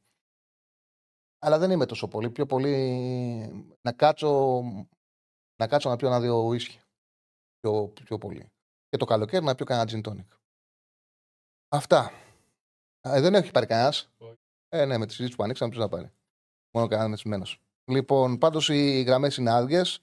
Την επόμενη εβδομάδα θα είναι πιο δύσκολο να επικοινωνήσετε που θα έχουμε δισογραφία. Σήμερα είναι εύκολος. Στο 2-10-22-05-4-4-4. Λοιπόν, έχουμε καεί στα ρούμια, λέει ο φίλος. Εντάξει. Το ρούμι είναι ωραίο ποτό, καλό ποτό. Αν ξέρεις να πίνεις. Ε, δεν θεωρείς επίφοβο να πάει με μπιέλ και φορτούνι στα άκρα; Δεν να δει. Ε, εγώ είπα το με βάση τι κάνει ο Μαρτίνες. Εγώ τον Φορτούνη δεν τον έβαζα ποτέ στα άκρα. Ποτέ. Δεν τον ξεκίναγα. Βέβαια, είναι άλλο πράγμα να ξεκινάς ένα παίκτη τακτικά αμυντικά στα αριστερά και όταν κερδίσει την μπαλά δεν θα μείνει αριστερά ο Εξάιμο Φορτούνη για το μάτς με την ΑΕΚ. Αν στο 4-4-1-1 ξεκινήσει ο Φορτούνης στα αριστερά, δεν θα μείνει αριστερά. Με το που κερδίζει την μπάλα ο Ολυμπιακός, αυτόματα θα μπαίνει μέσα να παίρνει την μπάλα και να φτιάχνει παιχνίδι. Ε, κατευθείαν. Πάμε στον κόσμο που τηλεφώνησε, πάμε στο πρώτο φίλο. Χαίρετε. Χαίρετε. Ε, Τσάλι, ο κύριος Τσάλι. Ο ίδιος. Αντώνης από την Πάγο, Τριφυλάρα. Γεια σα, Αντώνη. Ομάδα. Την ομάδα μια χαρά τη βλέπω. Εντάξει, ο Παναναναϊκό ε, έχει βάλει βάθος. Το λέω συνέχεια. Γι' αυτό το λέω κέρδισε στα Γιάννα να έχει περισσότερους παίκτες. Έκανε έξι μεταγραφές που και οι έξι μεταγραφές είναι παίκτες που μπορούν να βοηθήσουν την ομάδα. Ε, είναι στοχευμένες κινήσεις κορφή της επίθεσης. Αν θα βρει τα γκολ από τους Σιντερφόρ. Για μένα αυτό είναι το διακύβευμα για τον Παναθανικό. Εκεί θα παιχτεί το τι θα κάνει φέτος. Σάββατο πώς θα έρθει στο μάτσο με στον Πανετολικό. Πάνω κάτω, πάνω κάτω όπως στο Ζωσιμάδες, με τη διαφορά ότι ίσως ο Παναθανικό παρουσιαστεί λίγο πιο φρέσκος πιο φρέσκος και μπορέσει να μην να πάει σε περισσότερες καθαρές ευκαιρίες από ό,τι στα Κάνενα και δεν θα, χωρί, επειδή δεν θα έχει και τα προβλήματα τραυματισμών που έχει σαν Γιάννενα. Είναι σημαντικό να καταφέρει να περάσει. Έτσι. Είναι πολύ σημαντικό να ξεκινήσει νωρίς με δύο διπλά σε έδρες που κάποιοι θα γκελάρουν εκεί. Και στο Αγρίνο και στο Γιάννα κάποιοι θα γκελάρουν. Για μένα ο Σπόρα με αυτό που εδώ δεν μου αρέσει. Ε, έχει πρόβλημα στον γκολ. Πρέπει να παίζει ο, ο Ιωαννίδης βασικός. Ναι. Και ο Γερεμέγεφ πρέπει να πάρει ευκαιρία. Ο Γερεμέγεφ είχε ένα προβληματάκι και δεν έπαιξε ο Βόλο. Είναι ο τρίτος φόρ. Νομίζω ότι στο επόμενο εντός έδρας ηλιοφόρο θα πάρει ευκαιρία. Όπως και ο Μπιλάλ είναι ωραίος παίκτης. Ο Μπιλάλ ε, δεν τον ε, χρησιμοποιεί ο Γιωβάνοβιτς και δεν φαίνεται ότι είναι και στα πλάνα του. Καλό θα είναι κάπου να πάει να παίξει. Ευχαριστώ πολύ. Τσάλι να είσαι καλά. Θα τα ξαναπούμε πάλι. Ευχαριστώ πάρα πολύ. Έχουμε γραμμή Σέφανε. Ε, βγάλε για το Παναθηναϊκό γιατί το ξέχασα. Και εδώ είναι και τα πλάνα του Γιωβάνοβιτς για το Αγρίνιο. Ξεπέρασαν τα προβλήματά τους και υπολογίζονται κανονικά ο Αϊτόρο, ο Τζούρισι, ο Πάλμερ Μπράουν και οι τρεις που υπολογίζονται. Δεν προλαβαίνει ο Γεβντάι. Πιθανή εντεκάδα, επειδή τον ξέρουμε τον Γιωβάνοβιτς, αυτή είναι μια διαφορά σχέση με τον Μαρτίνεθ. Τον Γιωβάνοβιτς τον ξέρουμε. Ε, ο Γιωβάνοβιτ σίγουρα αυτούς που είχε μαζί του για τον ίδιο έχουν προτεραιότητα. Δηλαδή, οι παίκτες που δούλεψε αυτές τις μέρες μαζί τους έχουν προτεραιότητα σε σχέση με τα παιδιά που πήγαν σε εθνικές ομάδες. Ε, η πιθανή δεκάδα είναι Μπρινιόλης, Κότσιρας, Έγκεφελ Μάγκνουσον Χουανκάρ, Πέρε Βιλένα, Μπερνάρ μπροστά τους, αν δεν παίξει ο Μπερνάρ θα παίξει ο Τζούρισιτ, Παλάσιος, Μαντσίνη Αϊτόρ που είναι καλά, είναι σημαντικός, Σπόρα Ιωαννίδης. Πάνω κάτω αυτή θα είναι η δεκάδα για τον ε, Παναθηναϊκό. Αυτό είναι το πλάνο του Γιωβάνοβιτς. Ε, έχουμε γραμμή; Πάμε στο φιλό. Χαίρετε. Γεια σου, Τσάρλι. Είμαι αυτός που είχε ξαναπάρει ο Κώστας από Ηράκλειο. Είχα μιλήσει για τον Αντώνη. Ε, λοιπόν, πήρα σήμερα, αφού δεν το συζητά κανείς, να μιλήσω για τον ελέφαντα στο δωμάτιο. Γιατί όλοι λέμε για αθλητικά, για σπόρα, τι θα κάνει ο ένας, τι θα κάνει ο άλλος. Εσύ, κατά την άποψή σου, πιστεύεις ότι έχουμε πρόβλημα με τη FIFA, με αυτό το φάκελο που έχει έρθει για τα στημένα; Δεν τον έχω πάρει, δεν ξέρω. Δεν νομίζω ότι θα έχουμε πρόβλημα εμείς, σαν, ε, σαν ελληνικό ποδόσφαιρο, ότι κάποιες ομάδες μπορεί να έχουν θέμα, μπορεί να έχουν θέμα. Πάντως δεν είναι, μην νομίζεις ότι μόνο η ελληνική ομοσπονδία έχει φάκελο με σημαίνα παιχνίδια. Έτσι; Ναι, ρε παιδί μου, αλλά ξέρω εγώ ότι συζητάμε λες και δεν υπάρχει αυτό το θέμα. Εωρείται θέμα. κάπου και Ε, δεν μπορούμε να κάνουμε κάτι. εγώ να σου πω την αλήθεια δεν, δεν πιστεύω ότι θα γίνει τίποτα όπως δεν έχει γίνει ποτέ. Ε, και τώρα τι να πω, δεν ξέρω. Α, τώρα φαντάσου, ξέρω εγώ, ξαφνικά να, να, εκεί που μιλάμε, ξέρω εγώ, για το πρωτάθλημα, να τιμωρηθούν τρει-τέσσερι ομάδες. Ε, θα είναι μια άλλη πραγματικότητα που θα τη ζητήσουμε. Δεν μπορούμε να τη συζητήσουμε. Ναι. Ε, εντάξει. Δε, αυτό πήρα να πω την άποψή σου για αυτό το θέμα. Καλά βασικά. έκανες, φίλε μου. Σε ευχαριστώ πάρα πολύ. Ευχαριστώ Γεια πάρα σου, πολύ. γεια σου. Πάμε στον επόμενο. Χαίρετε. Α, δεν έχουμε γιατί χτύπαγε και νόμιζα ότι. Λοιπόν. Ε... Ο Παπέτρου λέει ο φίλος η Τούμπα. Ε, εντάξει. Τους, τους, τους ε, διαιτητές σχολιάζουμε μετά τα παιχνίδια. Ναι, ναι, πάμε. Πάμε στο φίλο. Χαίρετε. Καλησπέρα, Χαίρετε. Τσάρλι. Καλησπέρα. Καλησπέρα, Βλάση. Είμαι, τι κάνεις; Έλα, Βλάση, τι κάνεις; Καλά Ωραία, είσαι; ωραία. Ε, ήθελα, επειδή έβγαλε την κάρτα πριν για τον Παναθηναϊκό και είμαι Παναθηναϊκός κι εγώ, ε, δε, δηλαδή, μόνο εμείς καταλαβαίνουμε ότι ο Μαντσίνη παίζει δεξιά καλά. Δηλαδή, ο Γιωβάνοβιτς δεν μπορεί να το δει αυτό. Ε, Δεν τον θεωρώ, τον θεωρώ έξυπνο άνθρωπο. Νομίζω ότι ο Γιωβάνοβιτς θεωρεί ότι ο Παλάσιος, πιστεύω, δεν είμαι και σίγουρος, ότι δεν μπορεί να ανταποκριθεί στα αριστερά. Γι' αυτό το λόγο τον χρησιμοποιεί το Παλάσιος ε, μόνιμα στα δεξιά, Δεξιά. παρότι και η ελπίδα για τον Παναθηναϊκό, κατά την άποψή μου, είναι να γίνει μια νέα αρχή. Ο Παλάσιος κόραρε στο ένα λεπτό σαν Γιάννενα που τον άλλαξε πλευρά. Γιατί πήρε την ώρα, Ακριβώς. ο- ωραία την μπάλα από τον δεξί εξτρέμ και είναι πολύ σημαντικό να πάρεις από τον παίκτη της απέναντις τη πλευράς σαν εξτρέμ την μπάλα σωστά. Και αυτή τη μετα... μεταβίβαση ο Μαντσίνη δεν μπορεί να την κάνει εύκολα από τα αριστερά. Δεν μπορεί να την κάνει εύκολη. Βλέπουμε ότι από τα δεξιά τελειώνει ωραία τι φάσει και ίσως και για το Παλάσιος είναι προτιμότερο που είναι πιο πολύ στην εκτέλεση να, την πάρει, την- να βρίσκει την μπάλα από το απέναντι πόδι για να εκτελεί με τη μία. Είπες ακριβώς αυτό που θέλω να πω. Ακριβώς αυτό που θέλω να πω. Είναι εξόφθαλμο δηλαδή, έτσι. Ίσως να ήταν καλύτερα για τον Παλάσιος. Εντάξει, δεν το παίζουμε τώρα προπονητές εμείς. Την άποψή μας λέμε και συζητάμε. Ίσως θα ήταν καλύτερα για τον Παλάσιος.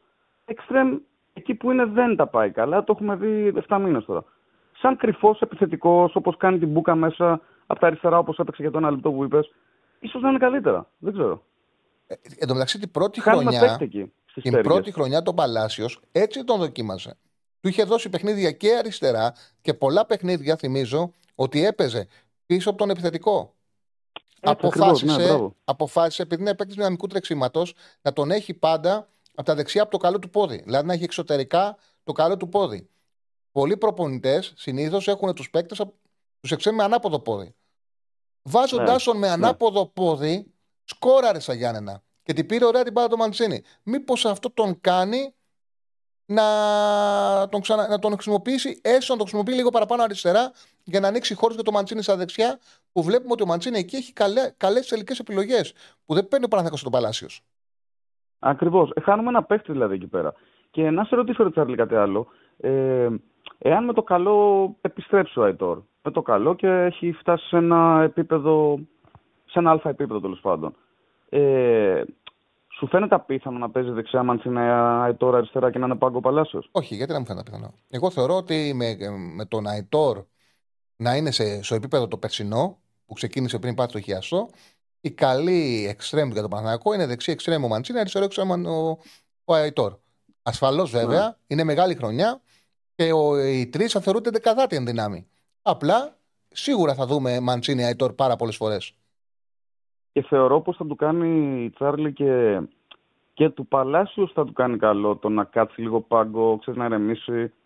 Ο ανταγωνισμός θεωρώ πάντα κάνει καλό σε μια ομάδα μέσα. Ο ανταγωνισμός. Ναι, και φέτος θα υπάρχει. Και γι' αυτό το λόγο εγώ έλεγα ότι αν ο Αϊτόρ είναι καλά, αν ο Αϊτόρ μπορεί να πιάσει τα, τα επίπεδα που τον είδαμε τον 1,5 χρόνο που δούλεψε με τον Γιωβάνοβιτς, ο Παναναναϊκό εξτρέμ δεν θέλει. Απλά είναι το ρίσκο, επειδή είναι προέρχεται από σοβαρό τραυματισμό, αν θα μπορέσει να ξαναβρει τον εαυτό του.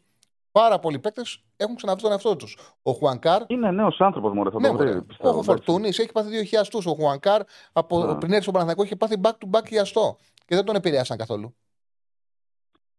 Η άποψή σου, Τσάρλι, για Βιλένα μέχρι τώρα, ό,τι έχεις δει, ποια είναι; Για το Βιλένα.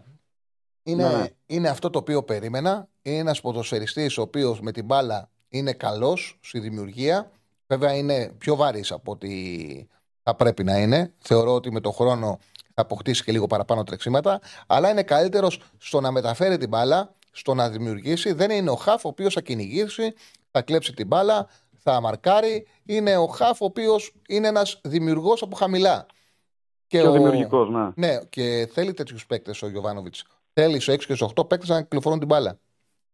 Η άποψή μου είναι αυτή, ότι ο Βιλένα σε αυτό είναι καλός και φάνηκε στο τελευταίο ευρωπαϊκό μάτσο που κάναμε, που αποκλειστήκαμε, αυτές οι δύο-τρει καταπληκτικές μπαλές που βγάζει μπροστά στο Χουάνκαρ, άσχετα αν ο Χουάνκαρ ήταν δεφορμέ για το παιχνίδι, φάνηκε όμως η ποιότητά του εκεί, έτσι. Μμμ. Καταπληκτικές μεταβάσει. Δηλαδή σου γλίτωσε 10-15 μέτρα με τη μία. Σε γρήγορη μετάβαση. Πολύ Σωστό. καλός. Εμένα Ναι. δεν ξέρω. Μου φαίνεται πάρα πολύ καλός παίκτης ο Βιλένα. Κοίταξε να δεις, σου λέω ότι. Εγώ το έλεγα και χτες. Σπάνια έρχονται ποδοσφαιριστές στην Ελλάδα που τα έχουν όλα αναπτυγμένα. Κάτι έχουν και κάτι δεν έχουν. Άμα είναι και δημιουργός και γρήγορος και σκληρός και πιέζει Καλά, ναι. και πρεσάρει, θα μείνει σε υψηλό επίπεδο. Για να έρθει στην Ήταν στη Ελλάδα. Manchester City. ναι, για να έρθει στην Ελλάδα, κάτι έχει, κάτι δεν έχει. Ο Βιλένα είναι. Δεν ξέρω, στα χαφ φέτος, Καλός στα χαφ αυτό. φέτος είμαστε πολύ καλά. Ναι, ναι, έτσι Θεωρώ νομίζω. ότι είμαστε πάρα πολύ καλά. Με τον εγκέφαλο, για μένα αγαπημένος μου παίκτης είναι ο Πέρεθ, με διαφορά από όλους. Τον θεωρώ τον εγκέφαλο του Παναθηναϊκού. Ένας καταπληκτικός παίκτης, ο οποίος ανεβοκατεβάζει το ρυθμό ό- όποτε αποφασίσει αυτός. σω να είμαι λίγο υπερβολικός, αλλά πραγματικά είναι ο αγαπημένος μου παίκτης.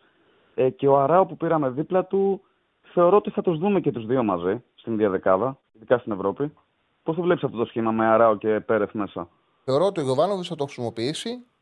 Και, δηλαδή είναι μια τακτική με δύο εξάρια, όπου θα απελευθερώσει ναι. τέσσερις παίκτες, δηλαδή θα μπορέσεις με δύο ουσιαστικά να κάνεις τη δουλειά τριών ποδοσφαιριστών ανασταλτικά και θα απελευθερώσεις έναν παίκτη επιθετικά. Νομίζω ότι θα το δούμε. Μπορούν να κουμπώσουν και οι δύο, γιατί και οι δύο έχουν πάσα. Ο ένας είναι ψηλός, ο άλλος είναι πιο κοντός. κουμπώνουν σαν χημεία να παίξουν μαζί. Δεν θα είναι το σύστημα που θα προσπαθήσεις να ανοίξεις άμυνα, αλλά θα είναι ένα σύστημα, μια λογική σε ένα ντέρμπι που αντί να βάλεις τρία εξάρια, τρεις αμυντικούς σκαφ, θα βάζεις δύο και τέσσερις παίκτες ψηλά. Μπορούμε να το δούμε. Ακριβώς, ναι.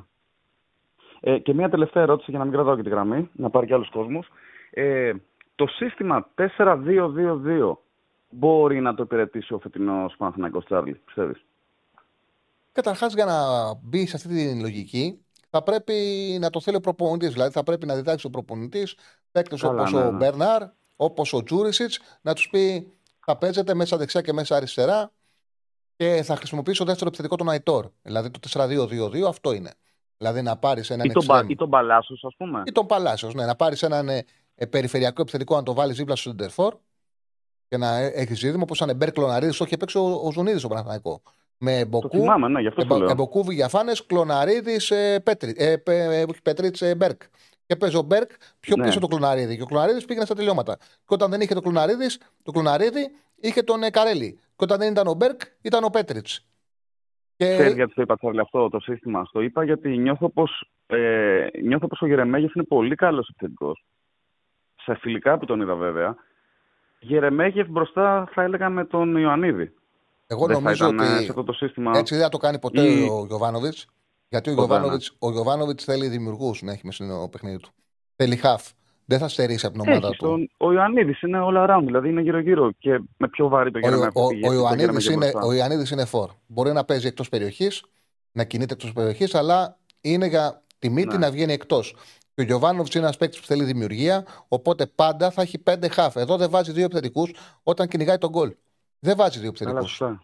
Δεν θα το Ναι, κάνει δίκιο αυτό ο απόλυτα, Γιοβάνοβιτς. ναι. Γι' αυτό σου λέω ότι είναι θέμα προπονητή. Μου ζητάνε εδώ συνέχεια αν έχεις κάποιο ποίημα να μας απαγγείλεις. Συνέχεια μου Έχω ζητάνε. τώρα, αυτό. αλλά δεν είναι, δεν είναι, τώρα, τώρα δεν είναι η ώρα. Οκ, οπότε είσαι. έγραψα, έτοιμος. έγραψα στο chat πριν. Οκ. Είσαι μεγάλος. Ευχαριστώ, Βλάση μου. Να είστε καλά, παιδιά. Καλή συνέχεια. Ευχαριστώ πάρα πολύ. Πάρα πολύ. Λοιπόν, μου... α, ένας φίλος που λέει στατιστικά λέει η ΑΕΚ δεν γίνεται για 7ο παιχνίδι να φάει πρώτη γκολ. Μπορεί να έχεις ε, δίκιο. Όμως, στατιστικά, εγώ αυτό που έχω προσέξει είναι ότι πας με τη ροή. Πας με αυτό το οποίο συμβαίνει. Δεν διακόπτεις η ροή. Δηλαδή δεν λες δεν γίνεται να ξανακερδίσει, δεν γίνεται να ξαναχάσει. Γίνεται να ξαναχάσει. Άμα σε πάρει μπάλα, άμα σε πάρει κάτω βόλτα, αν σε πάρει βάρνα, ε, γίνεται να ξαναχάσεις. Γίνεται να ξα... Όταν αρχίσει να κερδίζεις, πετυχαίνεις η μία νίκη μετά την άλλη. Όταν αρχίσει να χάνεις, τη μία ήττα μετά την άλλη. Όταν παρατηρείται ένα πρόβλημα, δηλαδή η ΑΕΚ πέρσι, για παράδειγμα, κέρδιζε όλα τα παιχνίδια της πάνω από ένα γκολ διαφορά στο Παπαρίνα. Είχε κερδίσει μόνο τον Ατρόμητο στο 89 1-0 με πέναλτι. Και όλα τα άλλα μάτς τα κέρδιζε. Πάντα έβαζε από τον γκολ και μετά έβαζε και δεύτερο. Αυτό το σερί το ακολουθούσες. Ότι θα κερδίσει με πάνω από ένα γκολ διαφορά. Γιατί ήταν έτσι στο παιχνίδι της. Πίεζε, πρέσαρε, έκλεβε την μπάλα με το που έβαζε ένα γκολ, δεν σταμάταγε, είχε ένταση, ξανά βάζε και δεύτερο. Τώρα το ότι δέχεται γκολ έχει να κάνει με την αμυντική της αδυναμία που εμφανίζεται σε διάρκεια. Οπότε δεν μπορεί να πεις, δεν το βλέπω στατιστικά, θα σπάσει. Το πιο πιθανό είναι να πας με αυτό που βλέπεις. Όχι με αυτό που βλέπεις να πεις, αυτό βλέπω, αυτό συμβαίνει για τον ΑΒΓ λόγος.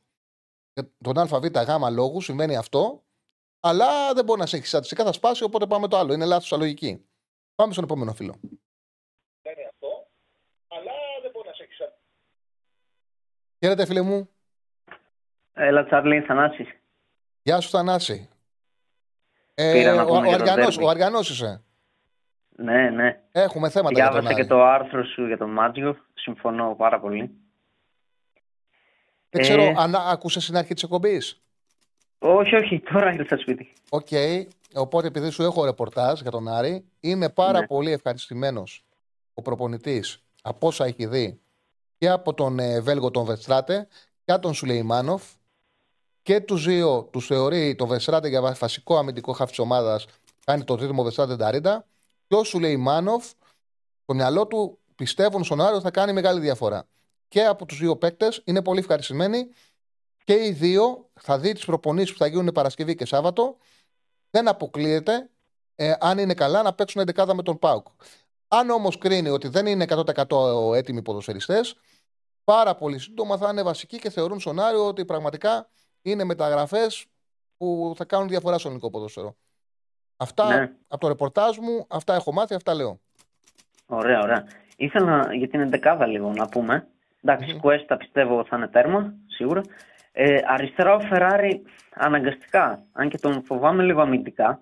Πιστεύω όμως η διακοπή του έκανε καλό. Είχε κουραστεί, είναι η αλήθεια. Ήταν ευάλωτος στα Μμμ. τελευταία μάτια.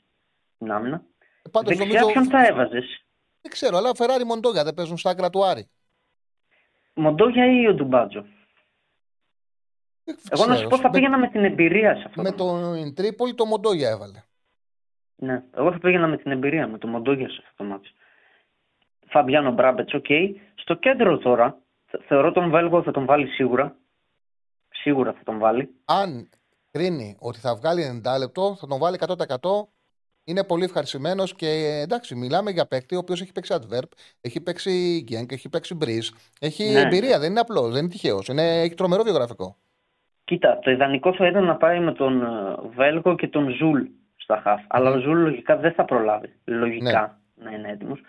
Οπότε εγώ θα έβαζα αναγκαστικά τον Ντουκουρέ με τον Βέλγο. Γιατί Α, είμαι παίξει- της άποψης να- να, να παίξει παίξουνε- τον Νταρίντα 10. Και δύο εξάρια, να μην παίξει ο Ρουπ, να παίξει ο Νταρίντα στο Ναι. δεκαλέ. Όπως κατέβαινε με Σάσα Τζέγκο Μμμ. και έναν ε, δημιουργικό, ε, θα έκανα το ίδιο σε αυτό το ματς. Μμ.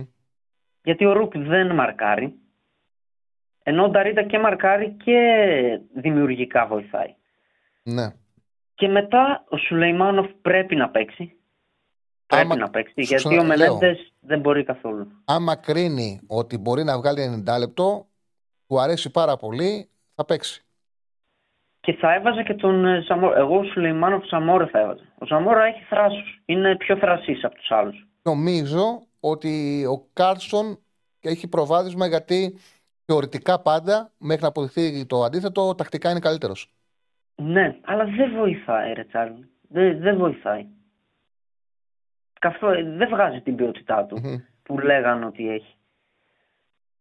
Και εντάξει, κορυφή ο Μωρών. Δηλαδή, εγώ θα έβαζα Σουλεϊμάνοφ, Ζαμόρα, Μωρών. Μμμ. Ε, πιστεύω ο Μάτζιος στο τέλος ότι δεν θα βάλει έξι τον Ταρίντα. Θα βάλει τον Ντουκουρέ Όχι, και τον ε, Βέλγο. ο, στη θέση 6 θα παίξει ή ο Βεσράτε ή ο Ντουκουρέ. Ε, Α, εσύ, εννοείς λες, να βάλει ένα εξάρι και δύο οκτάρια. εσύ βέβαια λες και επειδή έτσι είναι η φιλοσοφία του και έχεις πολύ δίκιο, το έκανε σαν τερμπι Ναι. και έχεις υποτιστία, να βάλει δύο εξάρια και να Ναι. περάσει τον Ταρίντα που παίζει παντού, να το περάσει πιο μπροστά. Και ουσιαστικά θα, Ακριβώς. θα ελευθερωθεί και έτσι ο Νταρίντα. Θα ελευθερωθεί και θα μπορεί να κάνει παραπάνω πράγματα. Ναι, και απειλεί και από μακριά και μια Το χαρά θεωρώ απειλεί πολύ ο πιθανό Νταρίντα. και ακόμα θυμίζω και τη δεύτερη χρονιά με τον Ενταγέ έβαζε δύο κεντρικούς σκάφ και τον Ενταγέ μπροστά. Ναι, μαύρος και αν που θυμάσαι ήταν, ε, έβαλε και τον γκολ έτσι. Βέβαια, βέβαια, βέβαια. Που πήρε την κούρσα ο Ενδιαγέ. Ναι, εγώ πιστεύω αυτό θα κάνει. Ε, Και είναι και πρώτο του μάτς κιόλας. Και στην Τούμπα πιστεύω θα βάλει δύο καθαρόαιμους αμυντικούς χάφ. Ναι. Ε, Είναι το θέμα της ετοιμότητας τώρα αυτό. αυτό. Εντάξει, αυτά. Μην κρατάω και τη γραμμή. Σε ευχαριστώ πάρα Θα πολύ, το δούμε. Θανάση. Σε ευχαριστώ πάρα πολύ. Bye. Να είσαι καλά. Λοιπόν, από ό,τι βλέπω στο chat μιλάτε μεταξύ σας. Δεν έχει κάποια ερώτηση, προς εμένα τουλάχιστον. Ε, είναι ένα- α, ναι, όπως είπα μεταξύ σας μιλάτε. Έχουμε, έχουμε γραμμή, Στέφανε. Δεν έχουμε κάποια γραμμή. Οπότε όποιος καλέσει θα βγει κατευθείαν στον αέρα το 2-10-22-05-444. Ε, Πάντω, μόνο ο Άρης μπορεί να κάνει μπουκε. Εντάξει, μεταξύ σας μιλάτε. Τσάρλι, τι παραπάνω πιστεύεις θα μπορούσαν να κάνουν μέσα στο καλοκαίρι οι Big, Fo- οι Big Four για να δούμε και από τους τέσσερις μια καλή πορεία ευρωπαϊκά; Κοίταξε να δεις. Και οι τέσσερις βελτιωθήκανε. Και οι τέσσερις μέσα στον ανταγωνισμό τους γίνανε καλύτεροι από ό,τι ήταν. Δεν μπορούμε να ζητάμε υπερβολές. Δεν μπορούμε να ζητάμε πράγματα τα οποία. Να, το ξαναλέω, πας όροφο, όροφο, πας καλή, καλή. Δεν μπορεί να πα το πρώτο στον ουρανό στον, ε, στον εταιρεία κατευθείαν. Θα πα ισόγειο, πρώτο, δεύτερο, τρίτο. Η βελτίωση που είχαν οι δύο ομάδες που παίξαν Champions League ήταν ε, πολύ σημαντική. Πολύ σημαντική. Και ο Παναγιακό και η ΑΕΚ. Ο Παναγιακό είχε χρόνια να παίξει Ευρώπη. Πέρσι έδωσε μάχη με την ε, Σλάβια για να μπει ο Μίλους μετά από πέντε χρόνια δεν τα κατάφερε. Φέτος εξασφάλισε νωρίς του ομίλου. Με, μετά από έξι χρόνια μπήκε ο Μίλους. και έφτασε σε ένα επίπεδο, ενώ ήταν εκτός Ευρώπης, να δίνει μάχη με τη Μαρσέιγ και να περνάει. Και να χάνει, να αποκλείεται στο όριο από την Μπράγκα στις λεπτομέρειες χωρίς να είναι χειρότερος. Η ΑΕΚ, μην ξεχνάμε, παιδιά που ήμασταν, πριν δύο χρόνια από τη Βελές Μόνσαρ αποκλείστηκε. Και πήρε double και έφτασε στο σημείο να περνάει του πρωταθλητές Κροατίας και να αποκλείεται και αυτή στο όριο από τους πρωταθλητές του Βελγίου. Ανέβηκε το επίπεδο μας. Ο Πάουκ πέρσι αποκλείστηκε, έμεινε εκτός conference. Φέτος έκανε, πήρε τις προκρίσεις του σειρά. Έκανε τη μία πρόκριση μετά την άλλη. Και ουσιαστικά εύκολα. Με τη Χάιντουκ δυσκολεύτηκε περισσότερο. Και έδειξε όμως μια βελτίωση. Ο Ολυμπιακός, τι σχέση είχε η περσινή ομάδα με αυτή που βλέπουμε φέτος; Από πλευρά το πώς γυμνάζω, πώς έχει γυμναστεί, τρεξιμάτων, φιλοσοφίας. Έχουμε βελτιωθεί οι ομάδες μας, αλλά πρέπει να τα βλέπουμε τα πράγματα ρεαλιστικά. Λοιπόν, ε, για τον ε, φίλο που μου γράψε. Μου γράψε. Μείωσε καλό Ήταν ένα ωραίο μήνυμα που θα να σχολιάσω το Πιστεύεις πως ο, ο Ζήφκος θα πάει αριστερά για να μπει δεξιά ο Ντεσπότοφ, ένα από τα δύο. Α, τον Σαμάτα, μπράβο, πού το κατάλαβα ότι γι' αυτό, γι αυτό ήθελα. Αν πιστεύω τον Σαμάτα, που λέει ο, με ρωτάει ο φίλος, από ό,τι έχω δει δεν μου άρεσε. Βλέπω ένα παίκτη που δεν έχει κοντρόλ, που ακόμα δεν, δεν έχει καταφέρει να πάει σε τελικές. Βέβαια δεν έχει παίξει ένα μάτσο βασικό. Ακόμα δεν έχει μάθει την ομάδα του. Υπάρχουν παίκτες που θέλουν χρόνο να προσαρμοστούν. Δεν μπορώ να μιλήσω με βεβαιότητα. Ό,τι έχω δει μέχρι τώρα μου φαίνεται άτεχνος, έχει πρόβλημα στο κοντρόλ. Δεν τον έχω δει να πηγαίνει στις προσωπικές φάσεις. Όμως πρέπει να τον δούμε και σε ένα-δύο παιχνίδια από την αρχή για να μπορέσουμε να μιλήσουμε με μεγαλύτερη ασφάλεια. Δεν μπορώ να πω ότι πατάω γερά. Ποιο είναι το ταβάνι του ΠΑΟΚ τη φετινή χρονιά, κατά τη γνώμη σου, ε, αν έχω σκεφτεί να γίνω προπονητής, όχι. Είναι τελείως διαφορετικά πράγματα τα οποία κάνει ένας προπονητής από το να κάνουμε εμείς αναλύσεις για ποδόσφαιρο. Εμείς συζητάμε αυτό που βλέπουμε. Αναλύουμε αυτά τα οποία βλέπουμε. Αναλύουμε. Ο προπονητής πρέπει να παίρνει πάρα πολλές αποφάσεις. Είναι μια, ένα τελείως διαφορετικό επάγγελμα. Ε, από αυτό που κάνουμε εμείς. Ε, τον Σαμάτα απάντησα. Έχουμε γραμμή, άκουσα που χτύψε. Ε. Ναι, πάμε στο φίλο. Ναι, ναι, ναι. Πάμε στον επόμενο φίλο. Χαίρετε. Ναι, εγώ είμαι, με ακούτε; Ναι, ναι. Γεια σου, Σαρλί. Στέφανος λέγομαι. Από Σέρες τηλεφωνώ. Ε, να σου πω αρχικά ότι από τον Εμίλιο σε γνώρισα, μιας που έκανες και live μαζί του πριν λίγες μέρες. Ωραία, σου κάνω και εγώ δύο ερωτήσεις. Η πρώτη είναι άμα ψήσεις καραμαλή. Από περιέργεια. είμαι είμαι, είμαι φοιτητής εδώ. Πλάκα σου κάνω. Πλάκα σου κάνω. Πλάκα σου κάνω, δεν με ενδιαφέρει. Η δεύτερη σημαντική είναι άμα έκανες ε, subscribe. Έχεις κάνει subscribe; Sub, ε, έχω κάνει, έχω κάνει. Είσαι μεγάλος. Κάντε subscribe, γιατί άμα φτάσουμε στους 200.000, θα... πριν την Ευρωλίγκα, ο Μπόγκρι θα έχει εκπομπή κάθε Παρασκευή. Την έξι. Κάντε όλοι subscribe, παιδιά. Ε, εγώ Παναθηναϊκό υποστηρίζω, όχι τόσο φανατικά βέβαια. Μ' ακούς; Ναι, καθαρά.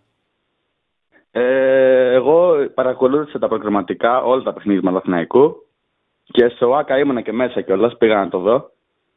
Και άκουσα λίγο απόψεις από άλλους Παναθηναϊκούς που πήραν. Και νομίζω ότι, ας πούμε, ένας πήρε πριν και είπε για τον Πέρεθ ότι είναι από τους καλύτερους παίκτες του Παναθηναϊκού. Συμφωνώ ότι ο Ανασταλτικά είναι πολύ καλός. Στο παιχνίδι με την Μπράγκα που τον είδα, είχε, νομίζω, καθιστόρησε πάρα πολύ την ανάπτυξη του Παναθηναϊκού. Πάρα πολύ. Δηλαδή έπαιρνε την μπάλα, έκανε 8 κοντρόλ, ήταν κάτι που το έβλεπα και λέω δεν γίνεται σε τέτοιο μάτσα, ας πούμε. Γενικά νομίζω ότι έχει συμβαίνει με τον Πέρεθ. Με τον Πέρεθ. Ο Ιωβάνοβιτς θέλει να περνάνε όλες οι μπάλες από αυτόν. Και ήταν πολύ εξαρτώμενος ο Παναθηναϊκός από τον Πέρεθ. Δηλαδή έπρεπε η μπάλα να πάει στο Πέρεθ, αυτός να κάνει περιστροφή, να τη σπάσει δεξιά, να τη σπάσει αριστερά. Υπήρχαν και παιχνίδια, ειδικά πέρσι, που ο Παναθηναϊκός δεν είχε. Δηλαδή όταν έπαιζε πέρυσι Κορμπέλης, δεν είχε το Βηγιαφάνε, όπου ο Βηγιαφάνε θα γύρναγε προς τα πίσω, θα του παίρνει την μπάλα, θα έκανε αυτός μεταφορά. Οπότε τον δυσκόλευε πάρα πολύ τον ε, Πέρεθ αυτό το πράγμα. Δηλαδή έπρεπε να την πάρει, να την προστατεύσει, να γυρίσει και τον είχαν μάθει και αντίπαλοι και τον πιέζανε. Θεωρώ ότι τώρα που υπάρχει και ο Αράου, υπάρχει και ο Βιλένα, φέτος θα είναι καλύτερος και ο Πέρεθ. Δεν θα έχει τόσο βάρος πάνω του. Ε, και βέβαια, ο Αράου για μένα μπορεί να κινηθεί σε περισσότερους χώρους, να κάνει περισσότερα πράγματα στο γήπεδο από ότι ο Πέρεθ. Είναι πιο πολύ Συμφωνώ με αυτά που λες. Ε, Επίσης ο Βιλένα, πολύ καλή προσθήκη όντως. Αν και σε εκείνο το παιχνίδι που τους είδα από κοντά, είχε πρόβλημα παραθυναϊκό στο κέντρο, θεωρώ. Και είχε σε κακή μέρα και το Χουάνκαρ και άλλους παίκτες. Και νομίζω ότι ο Γιωβάνοβιτς, αν και εντάξει, χωρίς τον Γιωβάνοβιτς ο Παναθυναϊκό δεν θα ήταν εκεί που είναι τώρα βέβαια. Αλλά νιώθω ότι σε εκείνο το μάζο δεν έπρεπε να βγάλει τον Ιωαννίδη. Ήταν, έβλεπες όλο το γήπεδο έβλεπε ότι ένας παίκτης μόνος του πάει να πάρει το παιχνίδι. Δηλαδή, έκανε, αν και στο, όταν έφτανε στο κουτί δεν έκανε καλές επιλογές νομίζω ο Φώτης, αλλά νομίζω ότι θα μπορούσε να βρει ένα κόλπο Παναθυναϊκό. Έστω να έχει δύο φόρ. Ξέρω ότι δεν το κάνει ο Γιωβάνοβιτς, αλλά. Για μένα, δεν, ο Γιωβάνοβιτ πάει συλλογική στο 60, αλλάζω τον επιθετικό μου.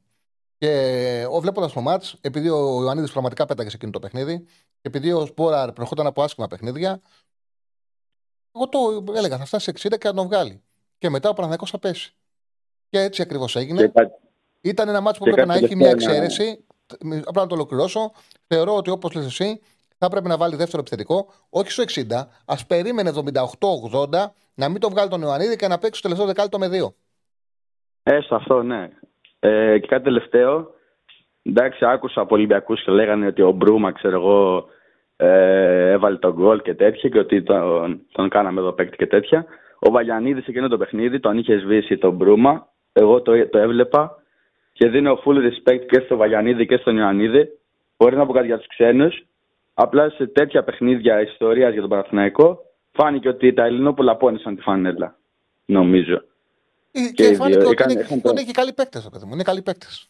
Ναι, τρομερή απόδοση. Ο Βαγιανίδης και στα αποκριματικά ξεχώρισε για μένα, ήταν καταπληκτικός. Και μακάρι να συνεχίσει έτσι και να βοηθήσει τον Παναθηναϊκό να πάει ψηλά. Αυτά, αυτά, μην κρατώ τη γραμμή, να μιλήσουν και οι υπόλοιποι. Ευχαριστώ πολύ. Χωρίς να έχω βεβαιότητα, φίλε μου, δεν πιστεύω θα ξεκινήσει ο Πόνσε την Κυριακή. Πιστεύω θα ξεκινήσει ο Τζούπερ με ρόχο μπροστά. Ε, και για το φίλο που είπε, το φίλο στη γραμμή που είπε για τον ε, Βαγανίδη, ότι τον κατάπιε τον Μπρούμα. Αν μια φορά η ιστορία γράφεται άδικα σε ένα παιχνίδι που πραγματικά σε όλη τη διάρκεια του ο Βαγανίδης ο Μπρούμα τον έκανε ό,τι ήθελε. Μπρούμα πριν, Μπρούμα τώρα. Αυτό είναι σχολή μαυρομάτι.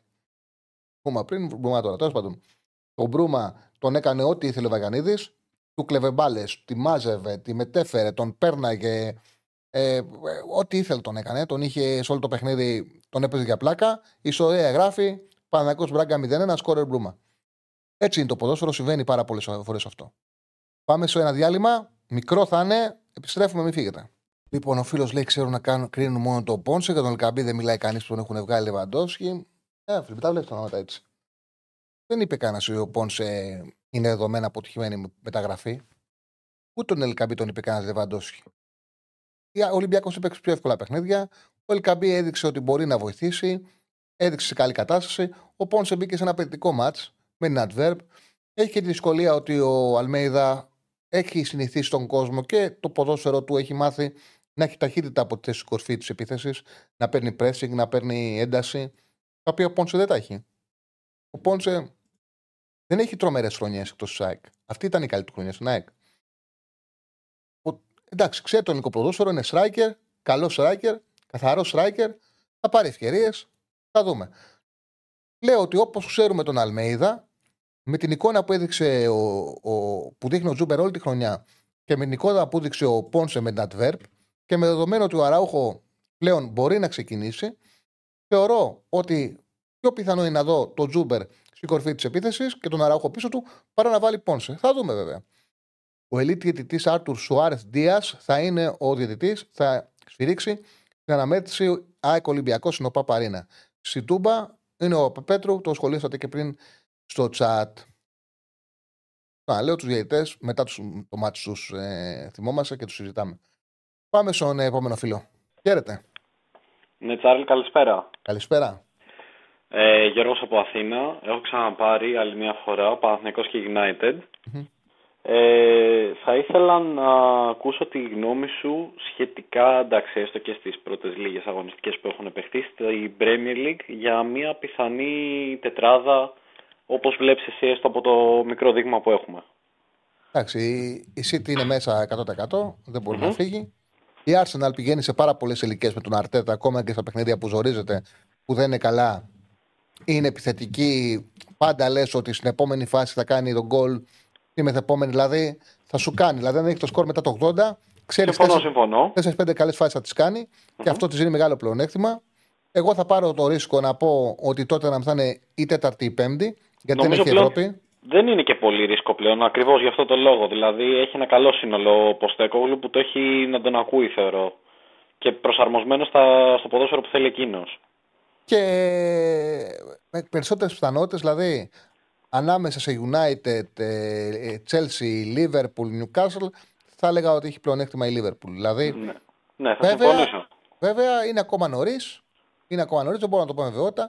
Αλλά όπως έχω δει το ξεκίνημα των πρωταθλημάτων, αν με το ζόρι μου λέγανε πες τέσσερις ομάδες που θα μπουν τετράδα, θα Ναι. σου έλεγα City, Arsenal, Tottenham, Liverpool. Όχι, θα συμφωνήσω κι εγώ δηλαδή. Γι' αυτό ουσιαστικά η τετράδα που έχω στο νου μου κι εγώ είναι μέχρι στιγμής αυτή. Δεδομένου κιόλας ότι η ομάδα μου τώρα παίζει για παράδειγμα το Σάββατο με την Brighton εντός έδρας. Και έχει νομίζω. κάπου United στα- της. Ναι, ναι, ναι. Και έχει κάπου στα 30 μάτς αίτητη στο, στο Old Trafford. Ε, παίζει να είναι και η πρώτη φορά που πιστεύω ότι δεν γίνεται. Δηλαδή κάποια στιγμή θα σκάσει και θα χάσουμε έτσι. Δηλαδή και οι οπαδοί της ΑΕΚ, ας πούμε, αν θέλουν να δουν ένα μάτς ε, της Brighton, όσοι τυχόν δεν έχουν δει ρε παιδάκι μου, και δουν εν ώψη ότι είναι και με μεγάλη ομάδα με τη United να πούνε ότι βλέπουν ένα, η πλευρά που έχει χτίσει από τα αριστερά, με Μιτόμα, με Καϊσέδο, ε, δηλαδή εντάξει, δεν, είναι πάρα πολύ ποιοτική και εμείς έχουμε τώρα δε, τα κακά μας τα χάλια, δεν έχει. Απλά είπες Καϊσέδο αντί για Εστουπινιάν. Ε, Εστουπινιάν, Ναι, ναι, συγγνώμη, εντάξει, με- οκ, δεν συγγνώμη λάθος μου, λάθος μου. Ε, το, και εμείς είμαστε το μαύρο μας το χάλι, δηλαδή δεν υπάρχει. Έχει Βαράν τραυματία, αριστερά μπακ δεν έχεις κανέναν ούτε το Σο ούτε το Μαλάσια. Οι πιθανότητες λένε ότι θα ξαναπαίξει ο Νταλό γιατί δεν θα είναι έτοιμος ο Ρεγκιλόν, που όπως θα έλεγε και ο, ο πρώην συνεργάτης ο Κέσαρης, τι ληστής τρένου είναι αυτός, δηλαδή δεν. Στο κέντρο δεν είναι, θα είναι πάλι ο Κασεμίρο μόνος του να, να Ε, κόβει. με, με τον Έριξεν και τον Φερνάνδε Ναι, ναι, μπροστά. ναι. Ναι, και μπροστά στην επίθεση επίσης έχουμε τώρα τα σκηνικά τώρα με Άντωνη, ας μην μπούμε στη διαδικασία να σχολιάσουμε. Με Σάντσο, ο οποίος εν τέλει βγήκε να πει ότι θα ε, παίρνει πίσω όσα είπε με τον ε, ε, Ten Hag, αλλά η απόφαση του συλλόγου που ανακοινώθηκε τώρα πριν λίγο είναι ότι θα προπονηθεί εκτός τη πρώτης ομάδας. Ναι, ο, ο, ο Γκαρνάτσο θα ξεκινήσει δεξιά. Ναι, ναι, ναι, ναι, ναι, αναγκαστικά. Και το θέμα είναι ότι θα είναι ο Γκαρνάτσο από τη μία, ο Ράσφορντ από την άλλη. Αναγκαστικά θα μπει center for ο Χόιλαντ. Δηλαδή θα ξεκινήσει τι γίνεται να μπει αλλαγή και να μπούμε με Μαρσιάλ. Απλά, απλά έγινα, ε, κρατάω μια πισινή, θεωρώ το Δανός σπουδαία μεταγραφή. Πολύ καλύτερη από ό,τι πιστεύει ο μέσος ο μέσος, ε, κόσμος. Τον έβλεπα και στην, τον έβλεπα και στην Αταλάντα. Νομίζω ότι είναι φορ ο οποίος θα κάνει 15 plus goal ε, φέτος. Αυτό ήθελα να σου πω ότι εγώ δεν θα διαφωνήσω στο ότι είναι πολύ ποιοτικός. Αλλά είναι πρώτη σεζόν και είναι στην Premier League. Είναι άλλη η ταχύτητα του πρωταθλήματος, άλλα τα center back που έχει να αντιμετωπίσει και η φιλοσοφία. Για να έχει ελπίδες η United να είναι εξάδα, γιατί είδα και ένα φίλο εδώ πέρα που λέει στο chat ότι πια τότε να είμαι παιδιά. Για να έχει ελπίδες η United να είναι εξάδα, όχι τετράδα τώρα, πρέπει να βρει από Rashford και Χόιλαντ συνδυασμό αυτών των δύο πάνω από 40 γκολ. Δηλαδή με σωρό 20 ο καθένας. Το οποίο αφενός για τον έναν ω πιτσυρικά που μπαίνει πρώτη φορά στην Premier League είναι όνειρο. Για τον ε, Rashford ε, είναι κοντά στα 17 με 20 κάθε σεζόν. Δεν είναι ότι είναι πολύ δύσκολο, αλλά δεν θα το κάνει πιθανότατα. Είναι πάνω και από το όριό του, δηλαδή στατιστικά. Και είναι και μια ομάδα, ξαναλέω, σε σύψη. Δεν υπάρχει το, το πώς είναι. Πιθανότητα καταρχάς να κατέβει με Λίντελοφ και με, και με Μαγκουάιρ. Αυτοί Ναι. οι δύο θα είναι, όχι πιθανότητα. Με Ναι, Λίντελοφ η- ο Μαγκουάιρ θα κατέβει. Υπάρχει μια πιθανότητα αν αγωνιστεί ο Μαρτίνες που κάνει λίγο ας πούμε, αγώνα δρόμο, αλλά δεν.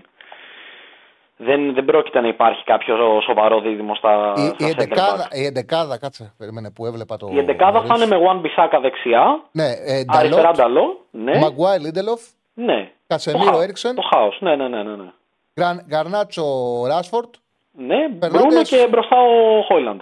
Ναι, αυτή είναι. Ναι. Ναι.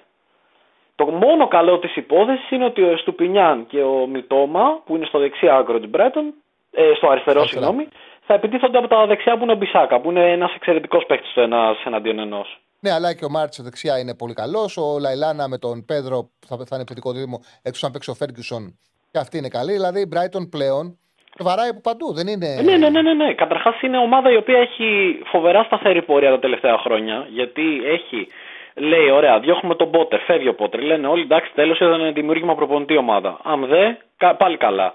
Βγάζει Μακάλιστερ, τον διώχνει. Καϊσέδο τους διώχνει. Έχει πουλήσει και εγώ δεν ξέρω πόσους παίχτε και παραμένει. Ε, φίλε, εγώ ξέρεις, έπαθα. Επειδή ε, έδωσε ο Μακάλιστερ, Ναι. θα έδινε Καϊσέδο, έδωσε και κάποιον άλλον. Ε, ποιον άλλον έδωσε ε, που είχε και γκολ η Brighton; Άλλο ένα καλό έδωσε. Θα σε γελάσω, αλλά δεν μου έρχεται. Τέλος Αλλά... πάντων, οκ. Ναι. Και επειδή είναι μια ομάδα που έχει γκολ, έφτιαχνα στο fantasy την ομάδα και λέω: Οκ, θα παίρνει γκολ και από το φορ. Κάτσε θα πάρει ο φορ. Θα τη δίνει την μπάλα δίπλα να σκοράρει. Και ξεκινάω να βάλω το Φέργκισον. Βλέπω παραμονή ότι θα παίξει ο Βέλμπεκ. Και λέω Ναι. φτηνή λύση είναι ο Βέλμπεκ, γιατί θες και ένα φτηνό να πάρεις, ρε παιδί μου. Δεν ξέρω αν κρίνεις από fantasy. Ναι, ναι, ναι, ναι. ναι. Και παίρνω Βέλμπεκ. Και βάλανε 8 γκολ σε δύο ματς και δεν είχε ο Βέλμπεκ Και ούτε πολύ assist. συμμετοχή, ναι, ναι, ναι. Ούτε συμμετοχή. δηλαδή. Ναι. Τροσάρ, μπράβο, το λένε στο chat εδώ πέρα. Μπράβο, Τροσάρ. Τροσάρ, ναι, ναι, ναι. Βέβαια έχει πάρει και τον Άνσου Φάτι επίσης. Δηλαδή, έχει, δηλαδή βρίσκει ποιοτικές λύσεις τώρα και είναι και σοβαρή ομάδα. Φαίνεται. Ναι, ναι. Και Ο Μοπέ, θα τον, δίνω- ε, ο Μοπέ έφυγε τον Ιανουάριο, πήγε Everton με 14. Ο Μπέρν 15. Ο Σάντσες, τον Ατοφύλακα 30. Πήγε Chelsea. Εγώ τον Σάντσες δεν τον είχα για καλός τερματοφύλακα. Δεν τον είχα δηλαδή για τερματοφύλακα που μπορεί να παίξει σε το επίπεδο. Δεν θεωρούσα ότι εκεί μπορούσε να βρει καλύτερο. Η Brighton μου έκανε εντύπωση που έδωσε 30 τη Chelsea για να τον πάρει. Τέλος πάντων. Ναι, Μπροστά 31, στην ο- Μπισουμά Την 40. οποία Chelsea, μιας και ανέφερα εγώ τα Κουρέλια. προβλήματα που έχει η United, η Chelsea μπορεί να μην έχει βρει ρυθμό. Μπορεί να μην έχει συντονίσει ακόμα από Τσετίνο την ομάδα. Μπορεί να μπαίνει στο προπονητικό κέντρο και να βλέπει ας πούμε 30 φάτσες. Λες και έχει λόγο μπροστά του και πρέπει να τους παρατάξει. Να μην ξέρει ποιος είναι από τις μεταγραφές, ποιον έχει. Αλλά έχει βάθος. Δηλαδή, αν πούμε ότι σε όλη τη διάρκεια της σεζόν μπορέσει να δομήσει μια εντεκάδα, έχει βρει τις αλλαγές του, έχουν βρει λίγο επαφές οι παίκτες μεταξύ τους, να γνωρίζει ο ένας που κινείται στο χώρο ο άλλος, έχει φοβερές μονάδες. Δηλαδή στα χαρτιά και η Chelsea είναι καλή ομάδα. Θέλει Άλλο χρόνο, που δεν απλά. έχει δείξει τέτοια Θέλει- δείγματα. Θέλει χρόνο και επίσης την βλέπεις ότι ψυχολογικά έχει μάθει να χάνει. Είναι πολύ Ναι. σημαντικό. Ναι, Χάνει ναι, ναι, ναι, ναι. Παιχνίδια που είναι στο όριο και μπορεί να τα φέρεις στο παλία, να τα πάρεις στον γκολ, τα χάνει. Δεν παίρνει ούτε Ναι. το βαθμό. Αυτό Ναι, θέλει ναι, ναι. χρόνο για να λυθεί και αποτελέσματα. Συμφωνώ, συμφωνώ. Σε ευχαριστώ πάρα πολύ, φίλε μου. Και εγώ να είσαι καλά, Τσάρλι. Καλή συνέχεια. Στέφανε, ε, μπερδεύτηκα. Μου είχες ε, γράψει τις μεταγραφές για να τα βλέπω εγώ και θεώρησα ότι τα βλέπει ο κόσμος και δεν τα είπα. Λοιπόν, μου γράφει ο Στέφανος. Αυτές οι πωλήσεις είναι από τον Ιανουάριο, έτσι. Καϊσέδο 135 εκατομμύρια. Κουκουρέλια 72. Μακάλιστερ 64. Ισούμα 40. Τροσάρ 31. Τάντσε 30. Ο Μπέρν 15 και ο Μοπέ που πήγε Everton και ο Μπέρν Νιουκάσλ 15 ο Μπέρν, 14 ο Μοπέ. 14 εκατομμύρια είναι ευρώ ή λίρες αυτά. Νομίζω ευρώ. Ό,τι και να είναι σε κάθε περίπτωση, ευρώ ή λίρες. Απίστευτο. Απίστευτο. Και έχει πάρει, έχει τσεπώσει όλα αυτά τα λεφτά και έχει και ομαδάρα. Είναι απίστευτο. Λοιπόν, έχουμε φίλο; Οκ. Ε, πάμε με το chat μέχρι να καλέσει ο επόμενος και να βγει κατευθείαν στον αέρα. Άμα θες βγάλει το μου για να βλέπω το chat. Λοιπόν, εγώ πιστεύω θα διαιτήσει ο Ολυμπιακός και ο Παναθηναϊκός στο πρωτάθλημα μετά από χρόνια, λέει, ότι θα πάνε οι δυο τους εννοείς. Ο Ολυμπιακός Παναθηναϊκός. Οκ. Ε, ο, ο Μπουέμο της Μπρέντφορντ κάνει φοβερά πράγματα φέτος. Ναι, και τον έχω και είναι αξιόπιστος. Τον έχω πάρει στο Φάντα. Είναι μια χαρά την πρώτη αγωνιστική. Βαράει και τα πέναλτι. Σημαντικό παίκ- πράγμα είναι να αγοράσει παίκτη που θα σου βαρέσει και τα πέναλτι. Και κάποιος μεγάλος δημοσιογράφος Πρέμερ είχε πει πως η Brighton που έχει αγωνιστική αξία οι παίκτες κάτω από 100 είχε πει. Δεν το γράφεις καλά, φιλέ, οπότε δεν μπορώ να το διαβάσω.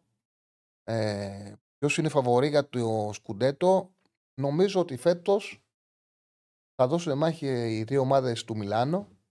Είναι μεγάλο μάτσο Σάββατο, στις 7 η ώρα. Περιμένω να το δω με τεράστιο ενδιαφέρον το Ιντερ Μίλαν. Τεράστιο ντέρμπι. Αν πιστεύω ότι ίσως να είναι και το μεγαλύτερο παιχνίδι που μπορούσε να γίνει αυτή την εποχή. Γιατί είναι οι δύο ομάδες που είναι καλά, έχουν ξεκινήσει καλά. Η United δεν έκανε. Μετα... Η Ιντερ δεν έκανε μεταγραφές πολλές. Κράτησε τη βάση της και πήρε τον Τουράν μπροστά, που βοηθάει πάρα πολύ τον ε, Λαουτάρο. Έχει αυτή τη ταχυδύναμη, δύναμη, ταχύτητα και του ταιριάζει πάρα πολύ το 3-5-2 του Ιντζάκη. Έχουν κουμπώσει πάρα πολύ και μπαίνει και ο Αρναούτοβιτς από πίσω σαν ε, δεύτερος επιθετικός για να φρεσκάρει το δίδυμο που έχει ποιότητα. Και μετά από δύο αποτυχημένα πρωταθλήματα Ιντερ, δύο πρωταθλήματα που δεν τα διεκδίκησε η Juventus και δεν τα πήρε για την Ιντερ, είναι πολύ σημαντικό να το πάρει. Και η Μίλαν το συζητάμε συνέχεια σε εκπομπές. Έχει βάλει ταχύτητα, σημαντική ταχύτητα έχει βάλει στο παιχνίδι της. Έχει πάρει τον Πούλσιτ, έχει πάρει τον Τσουκουέζε, πήρε τον Ράιντερ, τον ε, Λόφ του Τσίκ, παίκτες οι οποίοι την έχουν δέσει πάρα πολύ. Για τη Ρώμα, μου το στέλνετε και χτες και ξέχασα να το αναφέρω. Για το Μουρίνιο, κριτική. Η αλήθεια είναι, παιδιά, ότι ο, ό,τι και να ψεύει ο καθένας, Ναι, μπορεί το ποδόσφαιρο να έχει ξεπεράσει, ναι, είναι παροχημένος. Όμως αυτό που έκανε δεν είναι εύκολο. Πήγε στη Ρώμα και πήγε με τη Ρώμα δύο τελικούς ευρωπαϊκών διοργανώσεων. Δεν είναι η Ρώμα μια ομάδα που το συνηθίσει. Πήγε την πρώτη του χρονιά στο Conference τελικό, το πήρε και τη δεύτερη τους πήγε τελικό Europa League. Είναι τεράστια επιτυχία. Τώρα από εκεί πέρα, ναι, ε, τα μπλέξανε λίγο στο ξεκίνημα με τις μεταγραφές, αργήσανε να φέρουν φόρ. Τώρα πήρανε. Ο Λουκάκου είναι μεγάλη υπόθεση για τη Ρώμα. Μεγάλη υπόθεση. Πρέπει να αρχίσει να κερδίζει, να δούμε πώ θα μπουν οι ομάδες, πώ θα μπουν οι ποδοσφαιριστές. Γιατί αυτό το οποίο το λέει και ο Μουρίνιο και έχει δίκιο είναι ότι ήρθαν παίκτε στην ε, Ρώμα οι οποίοι είναι ενδυνάμει τραυματίες. Είναι πρόβλημα αυτό. Δηλαδή, ο Ρενάτο Σάντσες ξέρεις ότι χτυπάει εύκολα. Ε, με τον Μουρίνιο φτάνει λέει ο φίλος, να το κάνω τελικό Europa. Χάνω από το κάθε χωριό της Ιταλία γιατί τα προηγούμενα χρόνια έπαιρνε ένα πρωτάθλημα μετά το άλλο και τώρα χάνεις. Η δυναμική της Ρώμα ήταν για να είναι από 5η έως 7η. Αυτή είναι πάντα η δυναμική της Ρώμα. Δεν σε πάει χειρότερα. Ε, τι έλεγα; Ότι. Α, έχει πάρει πολλούς ενδυνάμει τραυματίες. Δηλαδή ο Ρενάτο Σάντσες. Παρέδες. Και τον Τιμπάλα. Ε, το Λουκάκου τώρα. Εντάξει, ο Λουκάκου έχει και παραπάνω κιλά. Είναι παίκτες οι οποίοι δεν ξέρεις αν θα μπορέσουν να βγάλουν τη χρονιά σε διάρκεια. Και αυτό είναι ένα πολύ μεγάλο πρόβλημα για τη Ρώμα. Μεγάλο πρόβλημα για τη Ρώμα. Στηριζόταν πέρσι πάρα πολύ στον Τιμπάλα, ο οποίος ε, στο τέλος ειδικά έπαιζε 20-30 λεπτά για να μπορέσει να βγάλει τη σεζόν. Ήταν ένα πολύ μεγάλο πρόβλημα αυτό. Πολύ μεγάλο πρόβλημα αυτό. Ε, από εκεί και πέρα έκανε διαχείριση ο Μουρίνιο και μπόρεσε με τη διαχείρισή του να καταφέρει τουλάχιστον να τους πάει σε δύο τελικούς. Είναι μεγάλη υπόθεση. Δεν είχε αποτύχει ο Μουρίνιος στη λύση, είναι Ρώμα. Ναι, πάμε σε γραμμές. Πάμε στο φίλο. Χαίρετε. Χαίρετε. Τσάρλι. Έλα, φίλε. Καλησπέρα, είμαι ο Νίκος από Πατήσια. Καλησπέρα, Νίκο. Ήθελα να σου πω καλή τύχη στην εκπομπή σου και στην προσπάθειά σου. Ευχαριστώ πολύ. Και την καλησπέρα μου σε όλους και στους συντελεστές εκεί, τα παιδιά που είναι από πίσω. Ε, Ολυμπιακός είμαι. Ναι. Ήθελα να μιλήσουμε έτσι λίγο για την ομάδα, να σου πω τη γνώμη μου πώς τη βλέπω φέτος γενικότερα. Ε, έχω αρχίσει και την παρακολουθώ φανατικά από τη στιγμή που ε, ανακοινώθηκε ότι ήρθε ο Κορδόν στον Ολυμπιακό και μπορώ να πω ότι άρχισα να ασχολούμαι πάλι με τον Ολυμπιακό πάρα πολύ ζεστά φέτος διότι νομίζω ότι είναι πλέον πιο κοντά στη φιλοσοφία μου. Κάποια πράγματα που γίνανε ιδίως στην περσινή χρονιά δεν ήμουν καθόλου σύμφωνος. Οπότε έτσι κάπως κατά κάποιο τρόπο μπορείς να πεις εισαγωγικά ότι απήχα ε, θεωρώ το μεγαλύτερο λάθος που έγινε ήταν με το ότι δεν αναπληρώθηκε ο Μοντέστο όταν έφυγε. Με αποτέλεσμα να κάνει ο Ολυμπιακός μεταγραφές μόνο μέσω μάνατζερ και τα λοιπά, τα οποία όλοι είδαμε που έφτασαν ας πούμε, τον Ολυμπιακό στην περσινή περίοδο.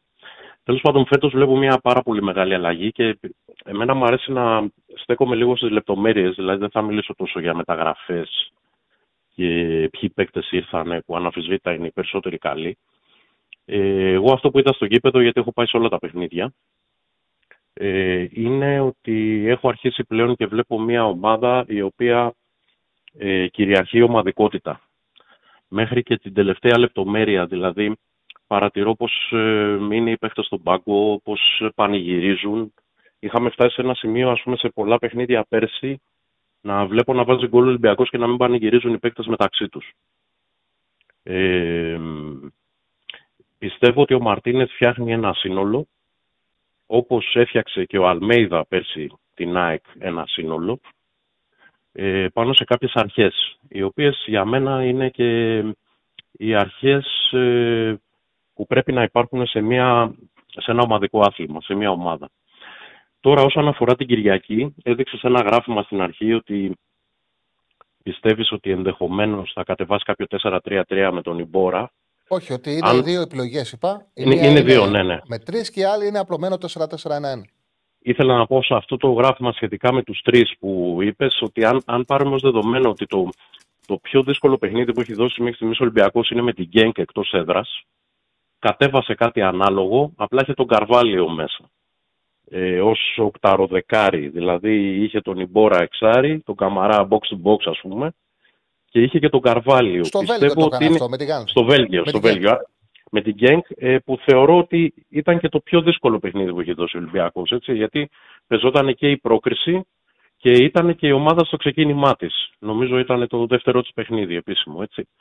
Ε, θεωρώ ότι είναι πάρα πολύ συντηρητικό να δούμε τον Ολυμπιακό με Ιμπόρα, Έσε και Καμαρά την Κυριακή. Και στέκομαι πάρα πολύ στις δηλώσεις. Παρατηρώ από την αρχή που ήρθε ο Μαρτίνεθ, παρατηρώ πάρα πολύ τις δηλώσεις που κάνει. Οι δηλώσεις που έκανε είναι ότι πάμε να δείξουμε ότι είμαστε εδώ, ποιος είναι ο Ολυμπιακός κτλ. Αυτό μου βγάζει έτσι μια επιθετικογενή φιλοσοφία. Δεν λέω ότι θα παίξει full επίθεση, αλλά πιστεύω ότι θα πάει σε κάτι λίγο πιο έτσι, ανοιχτό στο γήπεδο. Ε, τώρα από εκεί και πέρα...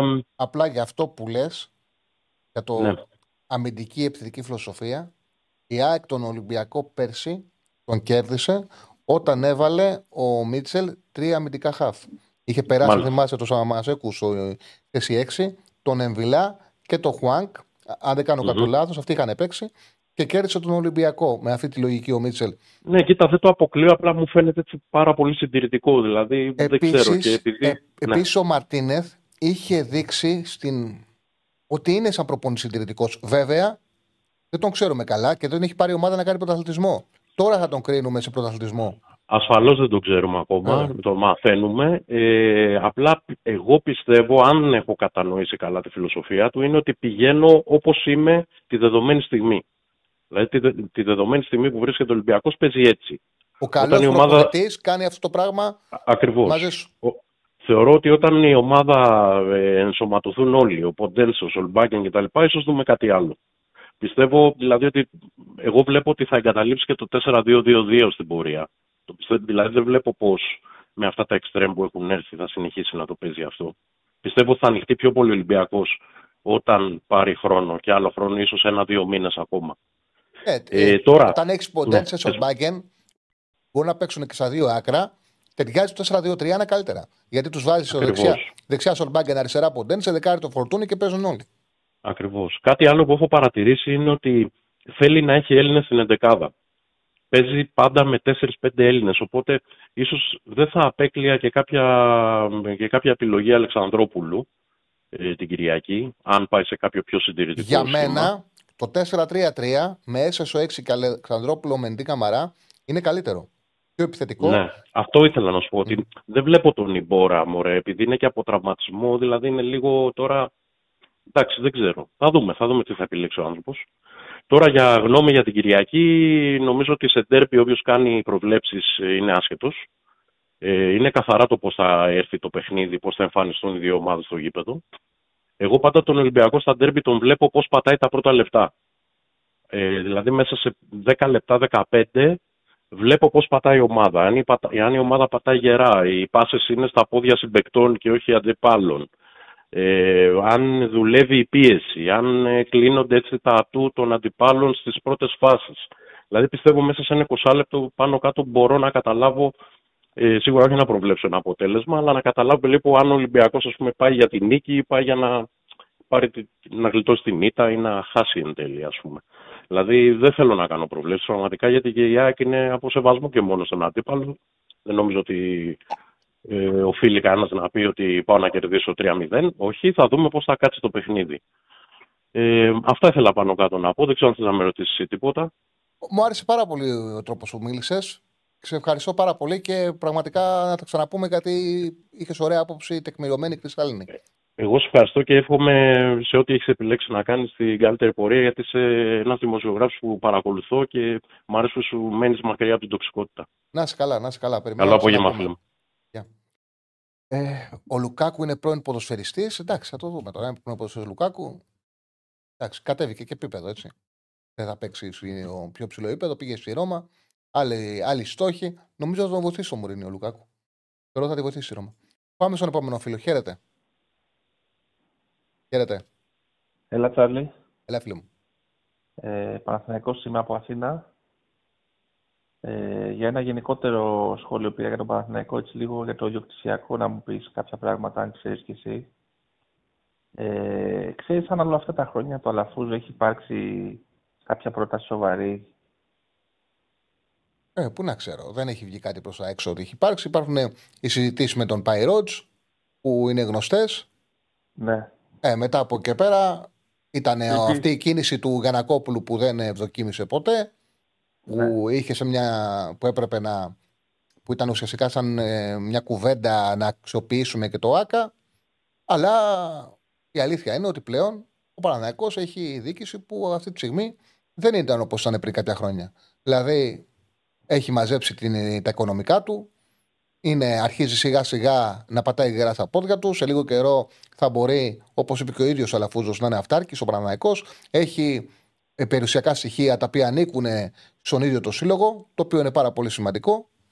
Ε, θεωρώ ότι διοικητικά έχει μεγαλύτερη ασφάλεια αυτή την εποχή ο Παναναϊκός.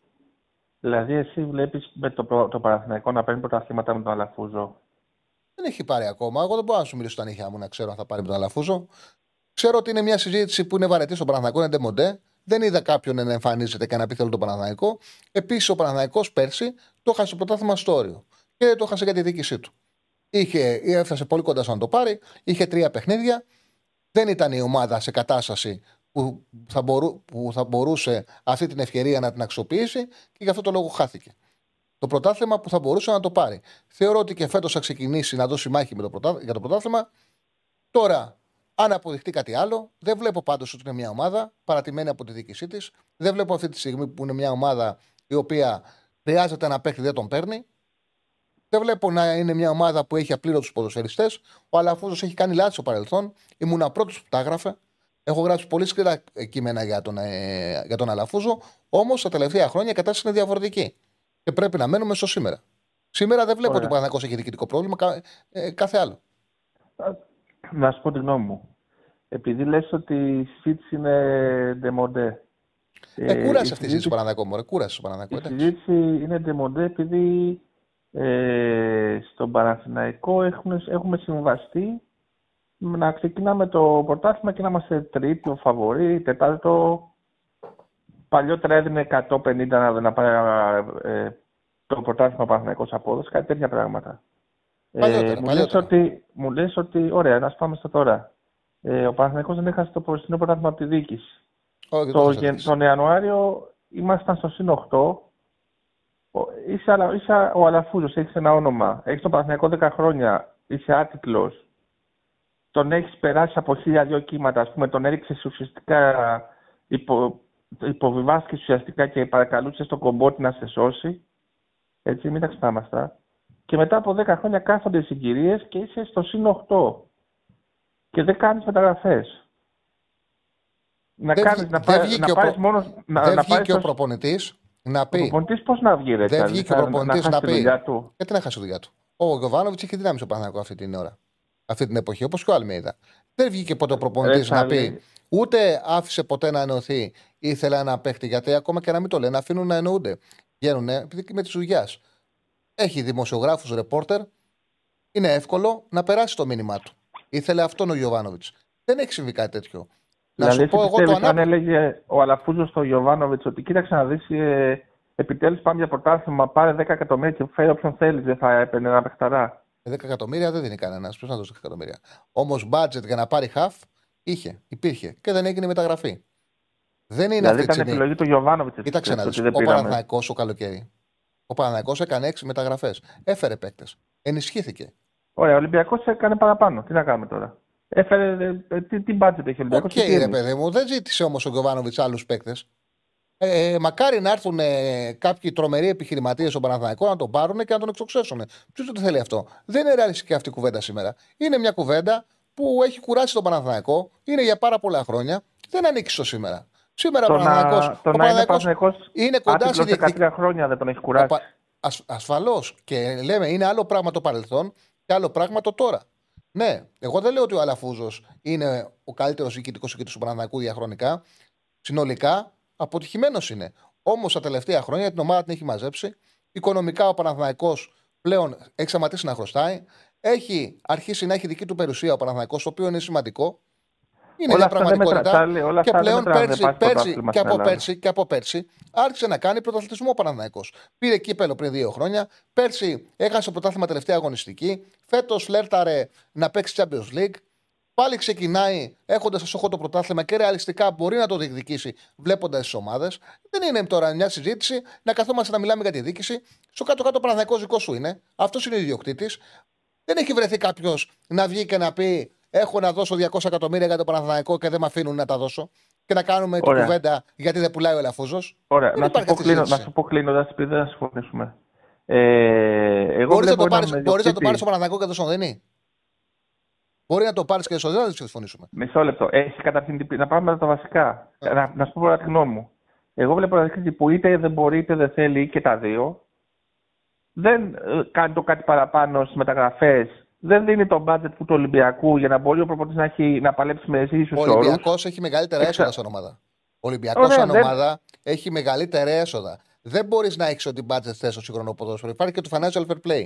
Επίσης, δεν έχει πει ποτέ ο Αλαφούζος ότι θα βάλει 30-40 εκατομμύρια ευρώ από τσέπη του και δεν το κάνει πλέον κανένας αυτό. Γιατί είδες ο Μελισανίδη να βάζει από τη τσέπη του λεφτά, αυξάνεις τα έσοδά σου και αυξάνοντας τα έσοδά σου, σιγά σιγά αυξάνεις και τα έξοδά σου. Ο Παναθναϊκό είναι σε μια τέτοια διαδικασία.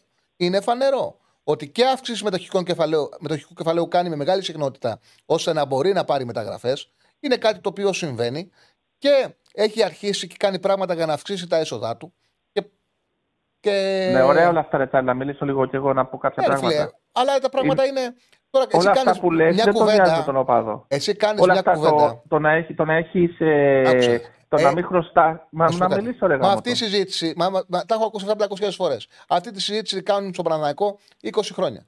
Τι νόημα έχει να την κάνουμε σήμερα; Εντάξει, πήρα εγώ να πω τη γνώμη μου, δεν θα με αφήσεις να την πω. Ε, πώ θα τη λες, αν πέσει, ναι, έλα, πέσει.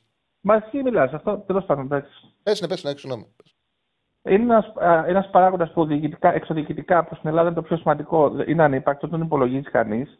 Όλα αυτά που μου λες ότι, ότι δεν χρωστάει η ομάδα κτλ. δεν είναι για παραθυναϊκό στόχο. Ο μόνος στόχος είναι να πάει στο πρωτάθλημα. Ξεκινάμε πάντα ως τρίτο, τέταρτο φαβόρι να πάρουμε το πρωτάθλημα. Ποτέ δεν έχουμε το μεγαλύτερο μπάρ. Ποτέ δεν, δεν κάνει το κάτι παραπάνω στις μεταγραφές. Λοιπόν, είναι ένας άνθρωπος που δεν θέλει και ή δεν μπορεί και τα δύο. Δεν θα πάρει ο Παναγενικό πρωτάθλημα Λαπούζο ποτέ. Και όσο κοιμούνται οι, ο κόσμος Παναθηναϊκού, θα γίνει 20 χρόνια, 30 χρόνια και με το γήπεδο θα μείνει, θα μείνει για πάντα ο άνθρωπος. Εγώ αυτό ναι, φοβάμαι. Να σου πω κάτι. Ότι με το γήπεδο θα μείνει για πάντα. Ξέρεις πότε θα έχει νόημα η συζήτηση αυτή; Θα έχει νόημα αυτή η συζήτηση και το κλείνουμε γιατί κουράζει και τον κόσμο. Έχει νόημα αυτή η συζήτηση. Αν υπάρχουν δύο-τρει επιχειρηματίες, έχουν καταθέσει προτάσεις και λένε Υπήρχαν όλα αυτά τα χρόνια τσάλι. Με τον Γιανακόπουλο έδωσε τα χέρια και μετά από τρεις μέρες το είπε άκυρο, άκυρη συμφωνία μας, ε, θα τη δώσω στο Πεϊρός. Και ο Πεϊρός τον ψάχνανε μετά η Ιντερπολ και ακυρώθηκε η συμφωνία. Τώρα μιλάμε σοβαρά τώρα. Τέλος πάντων, προχωράμε. Ευχαριστώ πολύ. Δεν έγινε αυτό που σου λέω. Δεν ξέρω, δεν ξέρω, δεν ξέρω, δεν ξέρω αν έγινε αυτό. Αυτή τη στιγμή, αυτή τη στιγμή, που, αυτή τη στιγμή που συζητάμε, αυτή τη στιγμή που συζητάμε, δεν υπάρχει κανένας να θέλει το Παναθηναϊκό. Αυτή τη στιγμή, Εντάξει, αυτή τη στιγμή ναι, αυτή τη στιγμή ο Παναναναϊκό οικονομικά είναι υγιής. Ο Παναναναϊκό διεκδικεί πρωταθλήματα. Ο Παναναναϊκό έπαιξε πριν μια εβδομάδα και το Champions League. Έχει κάνει έξι μεταγραφές και εσύ επαναφέρεις μια συζήτηση που δεν είναι σήμερα. Ε, δεν αφορά σήμερα τον Παναναναϊκό. Αυτή είναι η αλήθεια. Δηλαδή, δεν είναι, εσύ, δεν αφορά, είναι μια συζήτηση που την έχουμε κάνει πάρα πολλά χρόνια. Έχω βαρεθεί να την κάνω στον αέρα εκπομπών αυτή την κουβέντα. Υπήρχαν εποχέ. Είσαι και Παναθηναϊκός. Είσαι χάρμος που ξεκινάει ο Παναθηναϊκός τρίτο φαβόρι για το πρωτάθλημα αυτό το, το ξεκινάει τρίτο, δεύτερο, πρώτο, βλέπω μια ομάδα η οποία βελτιώνεται. Αυτή είναι η αλήθεια. Βλέπω μια ομάδα η οποία έχει μπει σε, σε συγκεκριμένη ποδοσφαιρική φιλοσοφία με τον Γιωβάνοβιτς. Βλέπω μια ομάδα όπου ο προπονητής με τον πρόεδρο δεν έχουν σημαντικά προβλήματα μεταξύ τους. Είδα μια ομάδα που το καλοκαίρι έκανε έξι μεταγραφές. Ε, ναι, αυτή τη στιγμή θεωρώ ότι ο Παναθηναϊκός δεν λέω ότι πάει τέλεια, πάει καλύτερα από ό,τι τα προηγούμενα χρόνια δεν εξυπηρετεί τίποτα να βγαίνουμε και να λέμε δεν έχει δίκηση, δεν έχει το ένα, ποιος θα πάρει, χωρίς να έχουμε αντικείμενο. Δεν έχει έρθει μια πολυεθνική εταιρεία να πει στον Αλαφούζο πάρε αυτά τα λεφτά και είπε ο Αλαφούζος όχι. Αυτό σου λέω. Ευχαριστώ πάρα πολύ. Κάτι από μένα, κάτι τελευταίο, κάτι τελευταίο. Δεν υπάρχει. Μ' ακούς; Ναι, αγόρι. Ναι, δεν υπάρχει απλά, όλα αυτά δεν, δεν έχουν γίνει επειδή δεν θέλει ο Αλαφούζος να πουλήσει. Αν ο Αλαφούζος έψαχνε να πουλήσει, θα έβρισκε. Αυτό καλό. Ευχαριστώ πάρα πολύ, φίλε μου. Ευχαριστώ πάρα πολύ. Λοιπόν, έχουμε άλλον; Πάμε στο επόμενο. Χαίρετε. Θα γίνει επειδή δεν θέλει όλα αυτά τα Θα το ξανακούσουμε γιατί με... δεν ακούσει και πολύ. Βάλτε από την αρχή να παίξει. Χαίρετε. Γιώργος Λίβερπουλ είμαι. Έλα Γιώργο. Θέλω να σε ρωτήσω πώς βλέπεις ε, το, η μεσαία γραμμή, δεδομένου και ότι ίσως να παίξει ο Μακάλιστερ, ο Σομποσλάι και ο Χράφενμπερχ, που είναι στην ουσία δύο οκτάρια και ένα δεκάρι, και δεδομένου και ότι αμυντικά δεν πάει πολύ καλά η ομάδα. Δηλαδή είναι πεσμένο ο Φαν Ντάικ, γυάλινο ο Κονατέ. Πώς το βλέπεις, θα μπορέσει να προχωρήσει να διεκδικήσει κάτι; Αν με ρωτάς με τη Γουλβς, ο Φαν Ντάικ είναι τιμωρημένος. Θα παίξει Όχι, ακόμα... γενικότερα, Α, μέσα α, στη χρονιά. Οκ, Ναι. οκ. Κοίταξε, στον άξονα, ο Μακάλιστερ με τον Σομποσλάι θεωρώ ότι είναι εκπληκτικές μεταγραφές. Και είναι Ναι. παίκτες που η Λίβερπουλ τους χρειαζόταν. Και γίνονται και αφεντικό στο παιχνίδι. Και όταν έχεις χαφ που γίνονται αφεντικά στο παιχνίδι, χρειάζεται να μείνεις και λιγότερο. Δηλαδή η πίεση που δέχεσαι είναι μεγαλύτερη. Και Πράγματι, εσύ, Πράγματι υπάρχουν δύο πράγματα τα οποία έχουν ρίξει τη Λίβερπουλ από πέρσι. Τρία μάλλον. Το ένα έχει να κάνει ότι η επιθετική τριάδα δεν έχει αυτή την ένταση που είχε στις καλές εποχές Σαλάχ, Μανέ, Φερμίνο. Και ο Σαλάχ είναι πεσμένος. Δεν είναι ο εξωγήινος που ήταν πριν ένα-δύο χρόνια. Όχι ότι δεν είναι καλός, αλλά δεν είναι ο παίκτης που τον έβλεπες και είχε νούμερα και αποτελεσματικότητα που έλεγες μπορεί να είναι και ο καλύτερος του κόσμου. Γιατί έφτασε σε αυτό το επίπεδο ο Σαλάχ να είναι ε, σε κάποια, κάποια διαστήματα να τον θεωρήσει και ο καλύτερος όλων. Έχει πέσει ο Σαλάχ. Είναι μια πραγματικότητα. Είναι γήινος πλέον. Έχει πέσει, ναι, έχει πέσει. Είναι γήινος, ρε παιδί μου. Δεν είναι κακός, παιχταράς είναι, αλλά είναι γήινος. Ε, Γενικά το βλέπω. τα άλλα, απλά να το ολοκληρώσω. Μμμ. Είπες για Φαν Ντάικ, είναι πεσμένος, έχει δίκιο. Και αμυντικά άρχισαν να το μαθαίνουν τον Άρνολντ. Και εκεί που ήταν ένας παίκτης που ε, ουσιαστικά τους άκουσε τους αντιπάλους με τα ανεβάσματα, πλε- το τελευταίο διάστημα, εδώ και 1,5 χρόνο τουλάχιστον, η Λίβερπουλ έχει πρόβλημα γιατί τον εκτυπάνε και έχ- και έχει φανεί ότι α- αμυντικά είναι πολύ αδύναμος. Τον χτυπάνε και αμυντικά και έχουν μάθει και λίγο τον τρόπο που επιτίθεται. Τον δυσκολεύει και εκεί. Επίσης, εγώ αυτό που βλέπω, βλέπω μια πολύ καλή ομάδα, έχει αρχίσει καλά.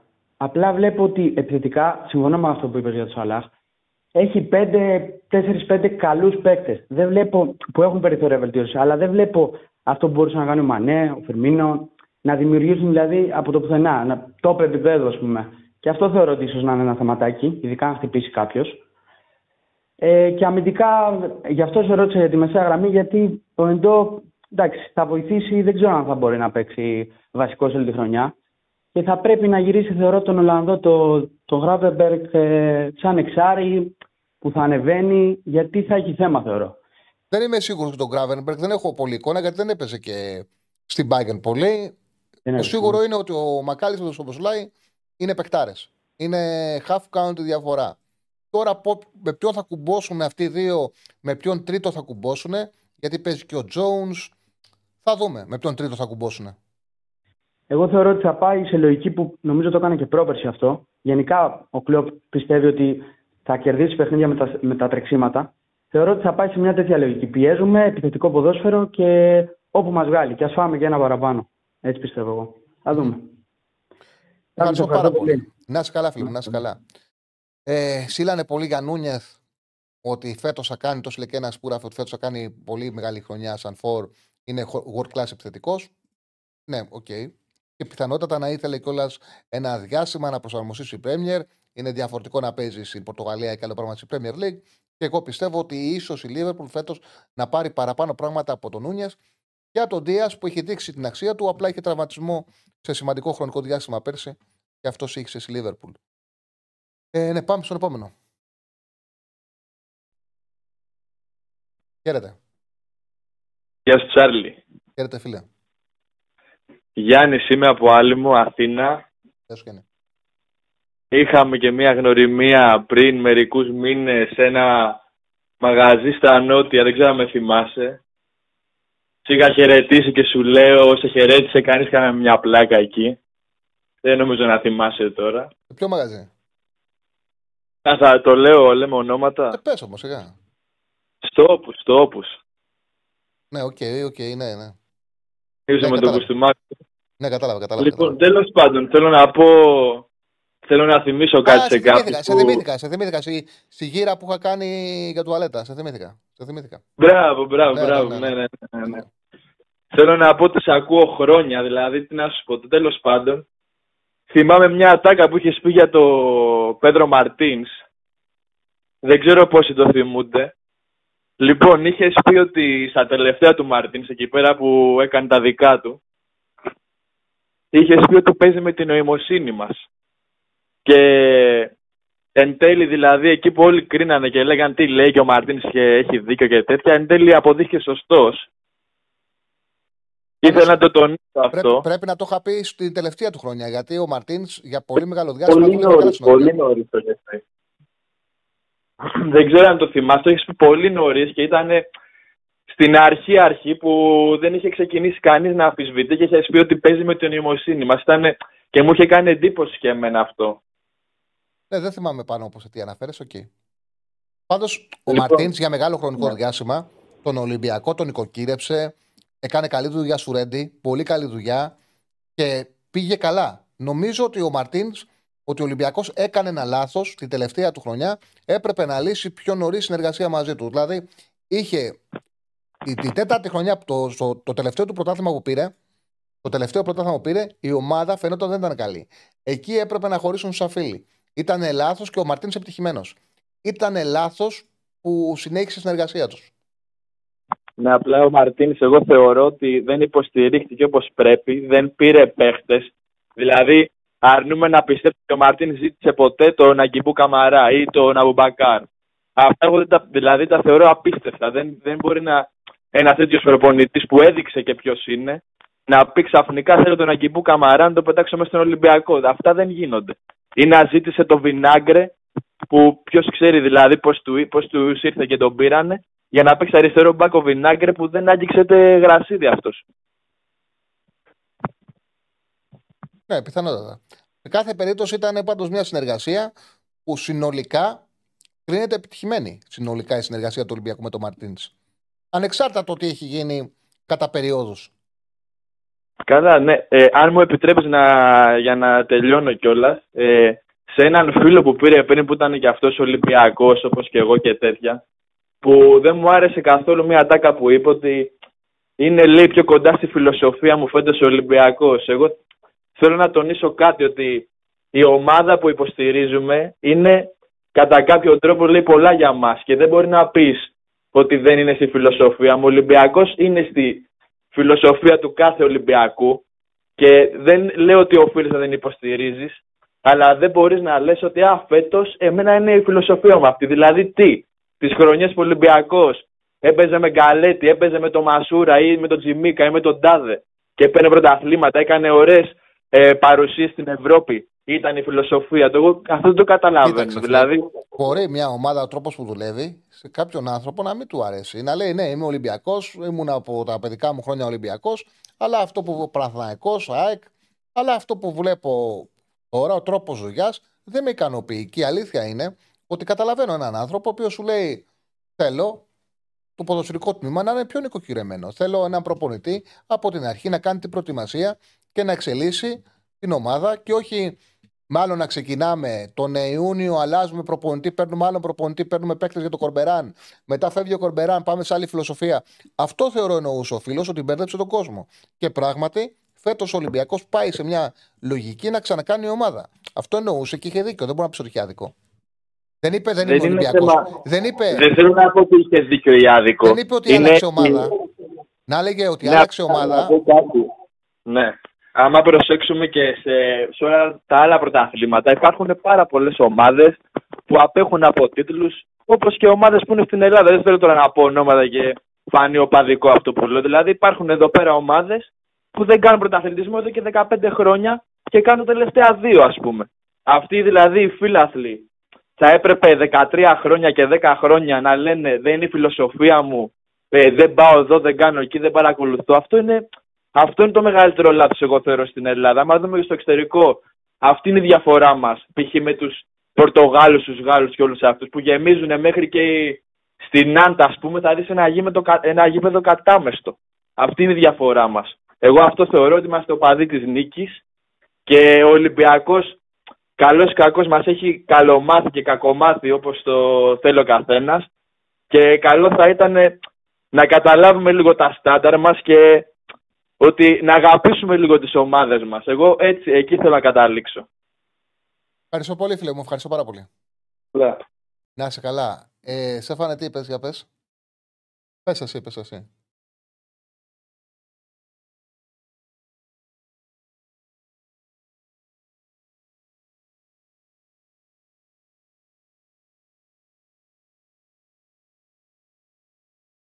Μπράβο, ωραία, έτσι, μπράβο, να τους... ο- Πόσα έχουμε; Ε, ο... Άμα δεν κάνω 450, μην δείξεις τίποτα. Πες ότι ναι, δεν καταδέχεσαι. Σωστό. Έχει δίκιο ο Σεφάνος. Οπότε ακούσε ο Σεφάνο, κάντε like, κάντε subscribe, έτσι θα σπάμε από εδώ και μπρος. Θα κάνετε πράγματα για να έχετε απολαυές, έτσι δεν είναι; 200.000 subscribe για να κάνει εκπομπή ο Μπόγρης, ο Σέφανος για να λειτουργήσει και να σας δείξει ε, τη σύγκριση από την όπτα, θέλει 450 likes στην εκπομπή. Ε, δεν είναι και πολλά, λίγα είναι. Κάντε like, δεν κάνετε like, δεν κάνετε like. Χρειαζόμαστε τα like σας. Βοηθάνε πάρα πολύ την εκπομπή. Λοιπόν, ο Έλληνας ένα μεγάλο ποσό αγαπάει την ομάδα, την ομάδα του μόνο, όχι την μπάλα. Εντάξει, ότι ε, ο, ο φίλος πριν που είπε ότι αγαπάμε την νίκη είναι μια πραγματικότητα. Πολύ σπάνια θα δούμε ε, μια ελληνική ομάδα να πέφτει, μεγάλη ελληνική ομάδα να πέφτει και να βλέπουμε μια εξέδρα να κλαίει, όπως γίνεται στο εξωτερικό. Αν μια ομάδα στην Ελλάδα μεγάλη πάει να επιβασίσει, τη βλέπουμε να κυνηγάνε τον ιδιοκτήτη. Να τον βρίζουν και να θέλουν να τον δίνουν. Ή άδεια γήπεδα κυνηγάνε τον ιδιοκτήτη. Είναι διαφορετική η κουλτούρα μας. Αυτό είναι μια πραγματικότητα. Πάμε στον επόμενο φίλο. Πώς έχουμε. Α, έκλεισε η γραμμή. Οκ. Okay. Μπράβο, μπράβο. Ναι, ναι. Να το δείξουμε να βγάλουμε και τελευταία γραμμή που άκουσα ότι πήρε. Α, Καλά, καλούνε και επεκλείνουνε. Γιατί τους ακούω, ακούω τα του. Με να μου ακούγεται τους αυτή η γραμμή. Για πέσα.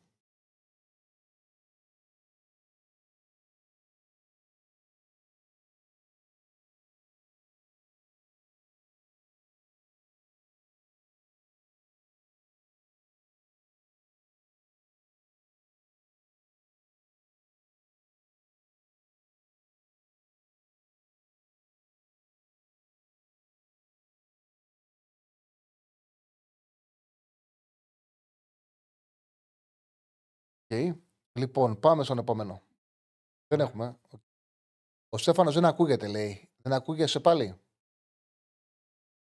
Και την προχτές μου ε, δεν ακούσουνα. Τέλος πάντων. Θα... θα το διορθώσουμε. Λοιπόν, ναι, δεν ακούγεσαι. Ε, η, κάρτα, η καρτέλα είναι που, η καρτέλα είναι που έβγαλε για το πώς έχουν ξεκινήσει ο Σαλά και ο Ντία. Λοιπόν, εντάξει τώρα, για μένα αυτό που έγραψε ένας φίλος για τη Λίβερπουλ είναι πάρα πολύ σωστό για τον Νούνιεθ, ότι ο Νούνιεθ μπορεί φέτος να κάνει χρονιά ανάλογα με την αξία του, ανάλογα με αυτό που περιμέναμε όταν τον πήρε η Λίβερπουλ από την Μενφίκα. Δεν έκανε πέρσι χρονιά που περιμέναμε. Μπορεί, είναι πολύ πιθανό στη δεύτερη να πάει καλύτερα το λόγο για τον οποίο έφερε ο Λαουρέντι στον Γκαρσία στην Νάπολη. Πραγματικά δεν μπορώ να καταλάβω. Κοίταξε να δεις. Ο Γκαρσία δεν είναι κακός προπονητή. Επιτυχίες έχει. Έχει πολλές επιτυχίες. Έχει πάρει ε, πρωτάθλημα στη Γαλλία με την ε, Λίλ. Έχει, πάρει, έχει κάνει επιτυχία με τη Λεμάν. Ε, τη Ρώμα είχε πάει μια χαρά, και δεύτερος. Δεν είναι κακός προπονητής. Μαρσέιγ την είχε πάντα τρίτη-τέταρτη. Πήγε άσχημα. Δεν είναι. Καλό προπονητής είναι ο Ρούντι Γκαρσία. Τώρα από εκεί πέρα είναι δύσκολο. Εγώ καταλαβαίνω για ποιο λόγο να πάει κάποιος. Είναι δύσκολο, ρε παιδί μου, το να πας σε μια ομάδα ενώ έχει κάνει την υπέρβασή της. Δεν είναι εύκολο. Δηλαδή, η Νάπολη πήρε πρωτάθλημα μετά τη δεκαετία του 80. Μετά το Μαραντόνα ε, πήρε πρώτη φορά πρωτάθλημα και το πήρε και στο όριο. Το πήρε φατικά. Έπαιξε μπαλάρα. Είναι δύσκολο να πετύχεις. Βέβαια, ο ίδιος στη συνέντευξη που έδωσε όταν ανέλαβε, είπε ότι εγώ πιστεύω ότι ξεκινάμε σαν φαβορή για το πρωτάθλημα. Δηλαδή ότι είμαστε σε ένα επίπεδο πιο πάνω από τους άλλους. Και γι' αυτό το λόγο, επειδή πιστεύει την ομάδα, την ανέλαβε. Τώρα θα δούμε και, και στη διάρκεια. Πάντως, κρίνεται, κρίνεται από μια βάση η οποία δεν είναι η βάση της ομάδας. Είναι πάρα πολύ πιο ψηλή. Δηλαδή το ίδιο είχε γίνει με τον Μπενίτες όταν πήγε να διαδεχθεί το Μουρίνιο η αποτυχία του στην Ιντερ. η αποτυχία του ήταν δεδομένη. Όταν πας να διαδεχτεί το Μουρίνιο που έχει πάρει Champions League με την ντερ, έχει πάρει πρωτάθλημα και έχει πάρει κύπελο, έχει, έχει ξεπεράσει το ταβάνι των παιχτών του. Πώς να πετύχεις; Είναι το ίδιο και τον, με τον Ουζουνίδη με την ΑΕΚ. Εγώ τότε, ρε παιδί μου, δεν είχαμε και μια επαφή. Που είχα ρωτήσει γιατί πας, πίστευες στον αυτό του βέβαια πολύ. Θεώρησε ότι, ότι είναι ικανός να κρατήσει την ΑΕΚ ε, πρωταθλήτρια. Δεν ήταν εύκολο γιατί η ΑΕΚ εκείνη δεν ήταν η σημερινή ΑΕΚ. Είχε κάνει υπέρβαση για να πάρει το πρωτάθλημα και κατακτήσει το πρωτάθλημα και κατακτήσει το πρωτάθλημα ε, με λίγους βαθμούς. Δηλαδή ήταν μια χρονιά που είχαν όλες οι ομάδες πολλές απώλειες ε, πόντων και η ΑΕΚ με λίγους βαθμούς κατάφερε και το πήρε. Καλή ομάδα ήταν, αλλά δεν ήταν μια ομάδα η οποία θα μπορούσε χωρίς μεταγραφές, χωρίς ενίσχυση, κάνοντα και παίκτες να διατηρηθεί. Και μάλιστα κρινότανε με βάση τα περσινά. Και ο Λοουζουνίδης έχασε τη δουλειά του νωρίς. Είναι λάθος γενικά, είναι δύσκολο για έναν προπονητή να αναλαμβάνει μια ομάδα που την προηγούμενη χρονιά έχει κάνει υπέρβαση. Έχει, πάει, έχει, κάνει, έχει πετύχει έναν υπερβατικό στόχο. Τέλος πάντων. Λοιπόν, ναι, ναι. Ε, Στέφανε, πάρε τον ε, λόγο να μας πούνε αν ακούγεσαι καταρχάς. Το chat αν ακούγεσαι. Έχουν στείλει φίλοι και να θυμίσει και το mail και ότι μπορούν να μας στέλνουν διάφορες εικόνες από γήπεδα, στο εξωτερικό, από, από ζωάκια, ειδικά και από ζωάκια τα οποία θέλουν ε, στέγη. Μπορεί κάποιος ε, ακροατής να θέλει να το πάρει, να του δώσει, μια, να δώσει στέγη, στέγη. Φωτογραφίες από γήπεδα. Δηλαδή πράγματα τα οποία θα κάνουν εκπομπή ακόμα πιο διαδραστική.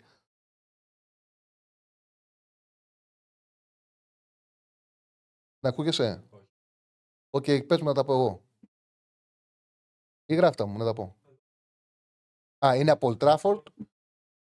Είναι από, το, είναι, ε, από Old Trafford. Είναι από την ε, Ελιόν, λέγεται η φίλη που μας είναι Ελιόν, το γήπεδο της Stockport. Α, όχι, είναι, είναι, το πρώτο είναι από το Old Trafford και το γήπεδο της Stockport County ε, από τη League 2, η δεύτερη φωτογραφία. Ήτανε μέσα η φίλη, ε.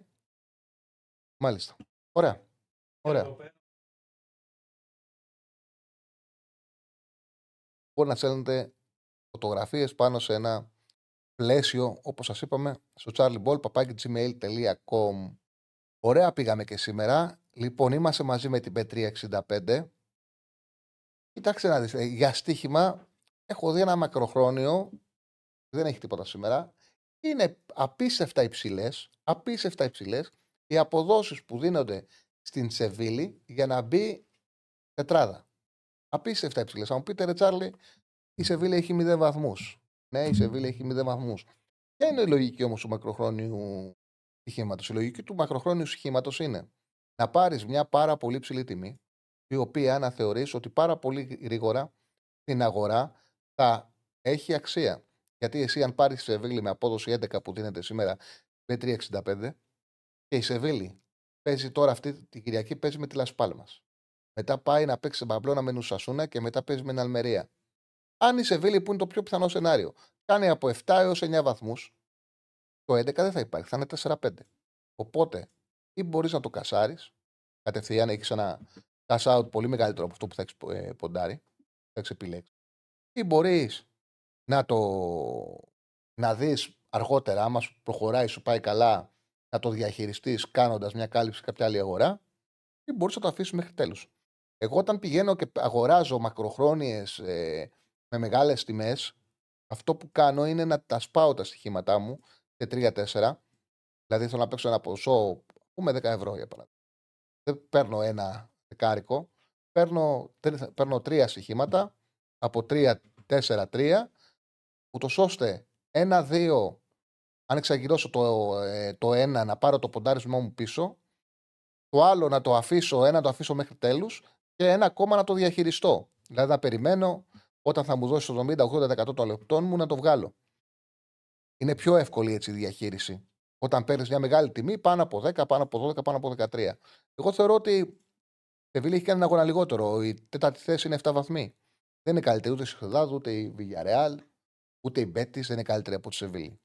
Είναι καλύτερες ομάδες. Την είδαμε με την City. Την είδαμε. Το Κασάο ότι είναι διπλή κανιότα, μην τα λες εμένα. Ναι, είναι άλλο πράγμα το μακροχρόνιο και άλλο πράγμα το να κάνεις cash out όταν παίζεις 4 και 5 παιχνίδια. Το μακροχρόνιο, αν αγοράσεις μια τιμή 15-16 και σου δώσει, δηλαδή και την πάρεις 20 ευρώ και σου δώσει 100-120, άμα την έχεις κάνει, την έχεις παίξει 4 στοιχήματα, μπορείς εξαργυρώνοντας το ένα να έχεις βγάλει το ποντάρισμά σου και μετά άλλα να περιμένεις κέρδος. Το μακροχρόνια έχουν διαφορετική φιλοσοφία από τα στοιχήματα. Στα μακροχρόνια πάντα πρέπει να παίρνεις μεγάλες τιμές. Πρέπει να βλέπεις μια τιμή. Αυτή είναι η λογική στο μακροχρόνιο. Να δεις μια τιμή η οποία να λες την αγορά, αυτή η τιμή μετά από 4-5 αγωνιστικές θα είναι πολύ πιο κάτω.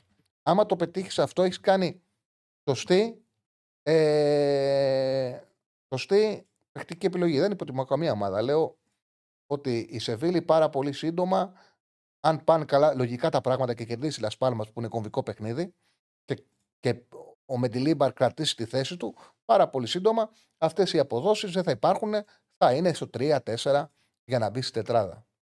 Αυτό λέω. Οπότε αγοράζοντας πάνω από 10 που κυκλοφορούν όλες οι τιμές, όλες οι τιμές κυκλοφορούν πάνω από 10, είναι πολύ ψηλές οι τιμές. Το 11 στο 565, το 11 η τιμή στο 565. Αν αγοράσει το 11, πάρα πολύ σύντομα θα έχεις μια πολύ καλή τιμή στα χέρια σου αγοράζοντας σε Βίλη να βγει τετράδα. Λοιπόν, αυτά για σήμερα. Αύριο, τελευταία μέρα της εβδομάδας, θα ξέρουμε ακόμα περισσότερα πράγματα για το τι ετοιμάζουν οι προπονητές για τα μεγάλα παιχνίδια. Σαββατοκύριακο έχουμε αγωνιστική, έχουμε δύο ντέρμπι. Οπότε, όσο πλησιάζουμε, θα είναι και πιο ωραίες συζητήσεις μας. Ασφαλώς την επόμενη εβδομάδα θα ε, έχουμε ε, πολλά περισσότερα πράγματα να πούμε. Αλλά και αύριο η εκπομπή έχει πολύ μεγάλο ενδιαφέρον. Κλείνουμε εδώ. Ακολουθεί στις 8 η ώρα ο Ραγκάτσης. Ε, Χτες είδα και ένα βίντεο του Θοδωρή με τον, ε, με τον Ραγκάτσι. Είδα και ένα βίντεο που κάνανε για την ε, αγωνιστική του Σαββατοκύριακου. Ήταν ωραίο, είχε ενδιαφέρον. 8 η ώρα ο Ραγκάτσης. 12 η ώρα γνωρίζετε πλέον ο Διονύσης Βεσίλα με τον Ρακλή Αντίπα. Όπως κάθε μέρα 12 με 2 θα είναι μαζί σας. Εμείς 5 με 7. Ακολουθεί ε, ακολουθεί και ο Ραγκάτσι στις 8 η ώρα. Καλή, καλό σας βράδυ.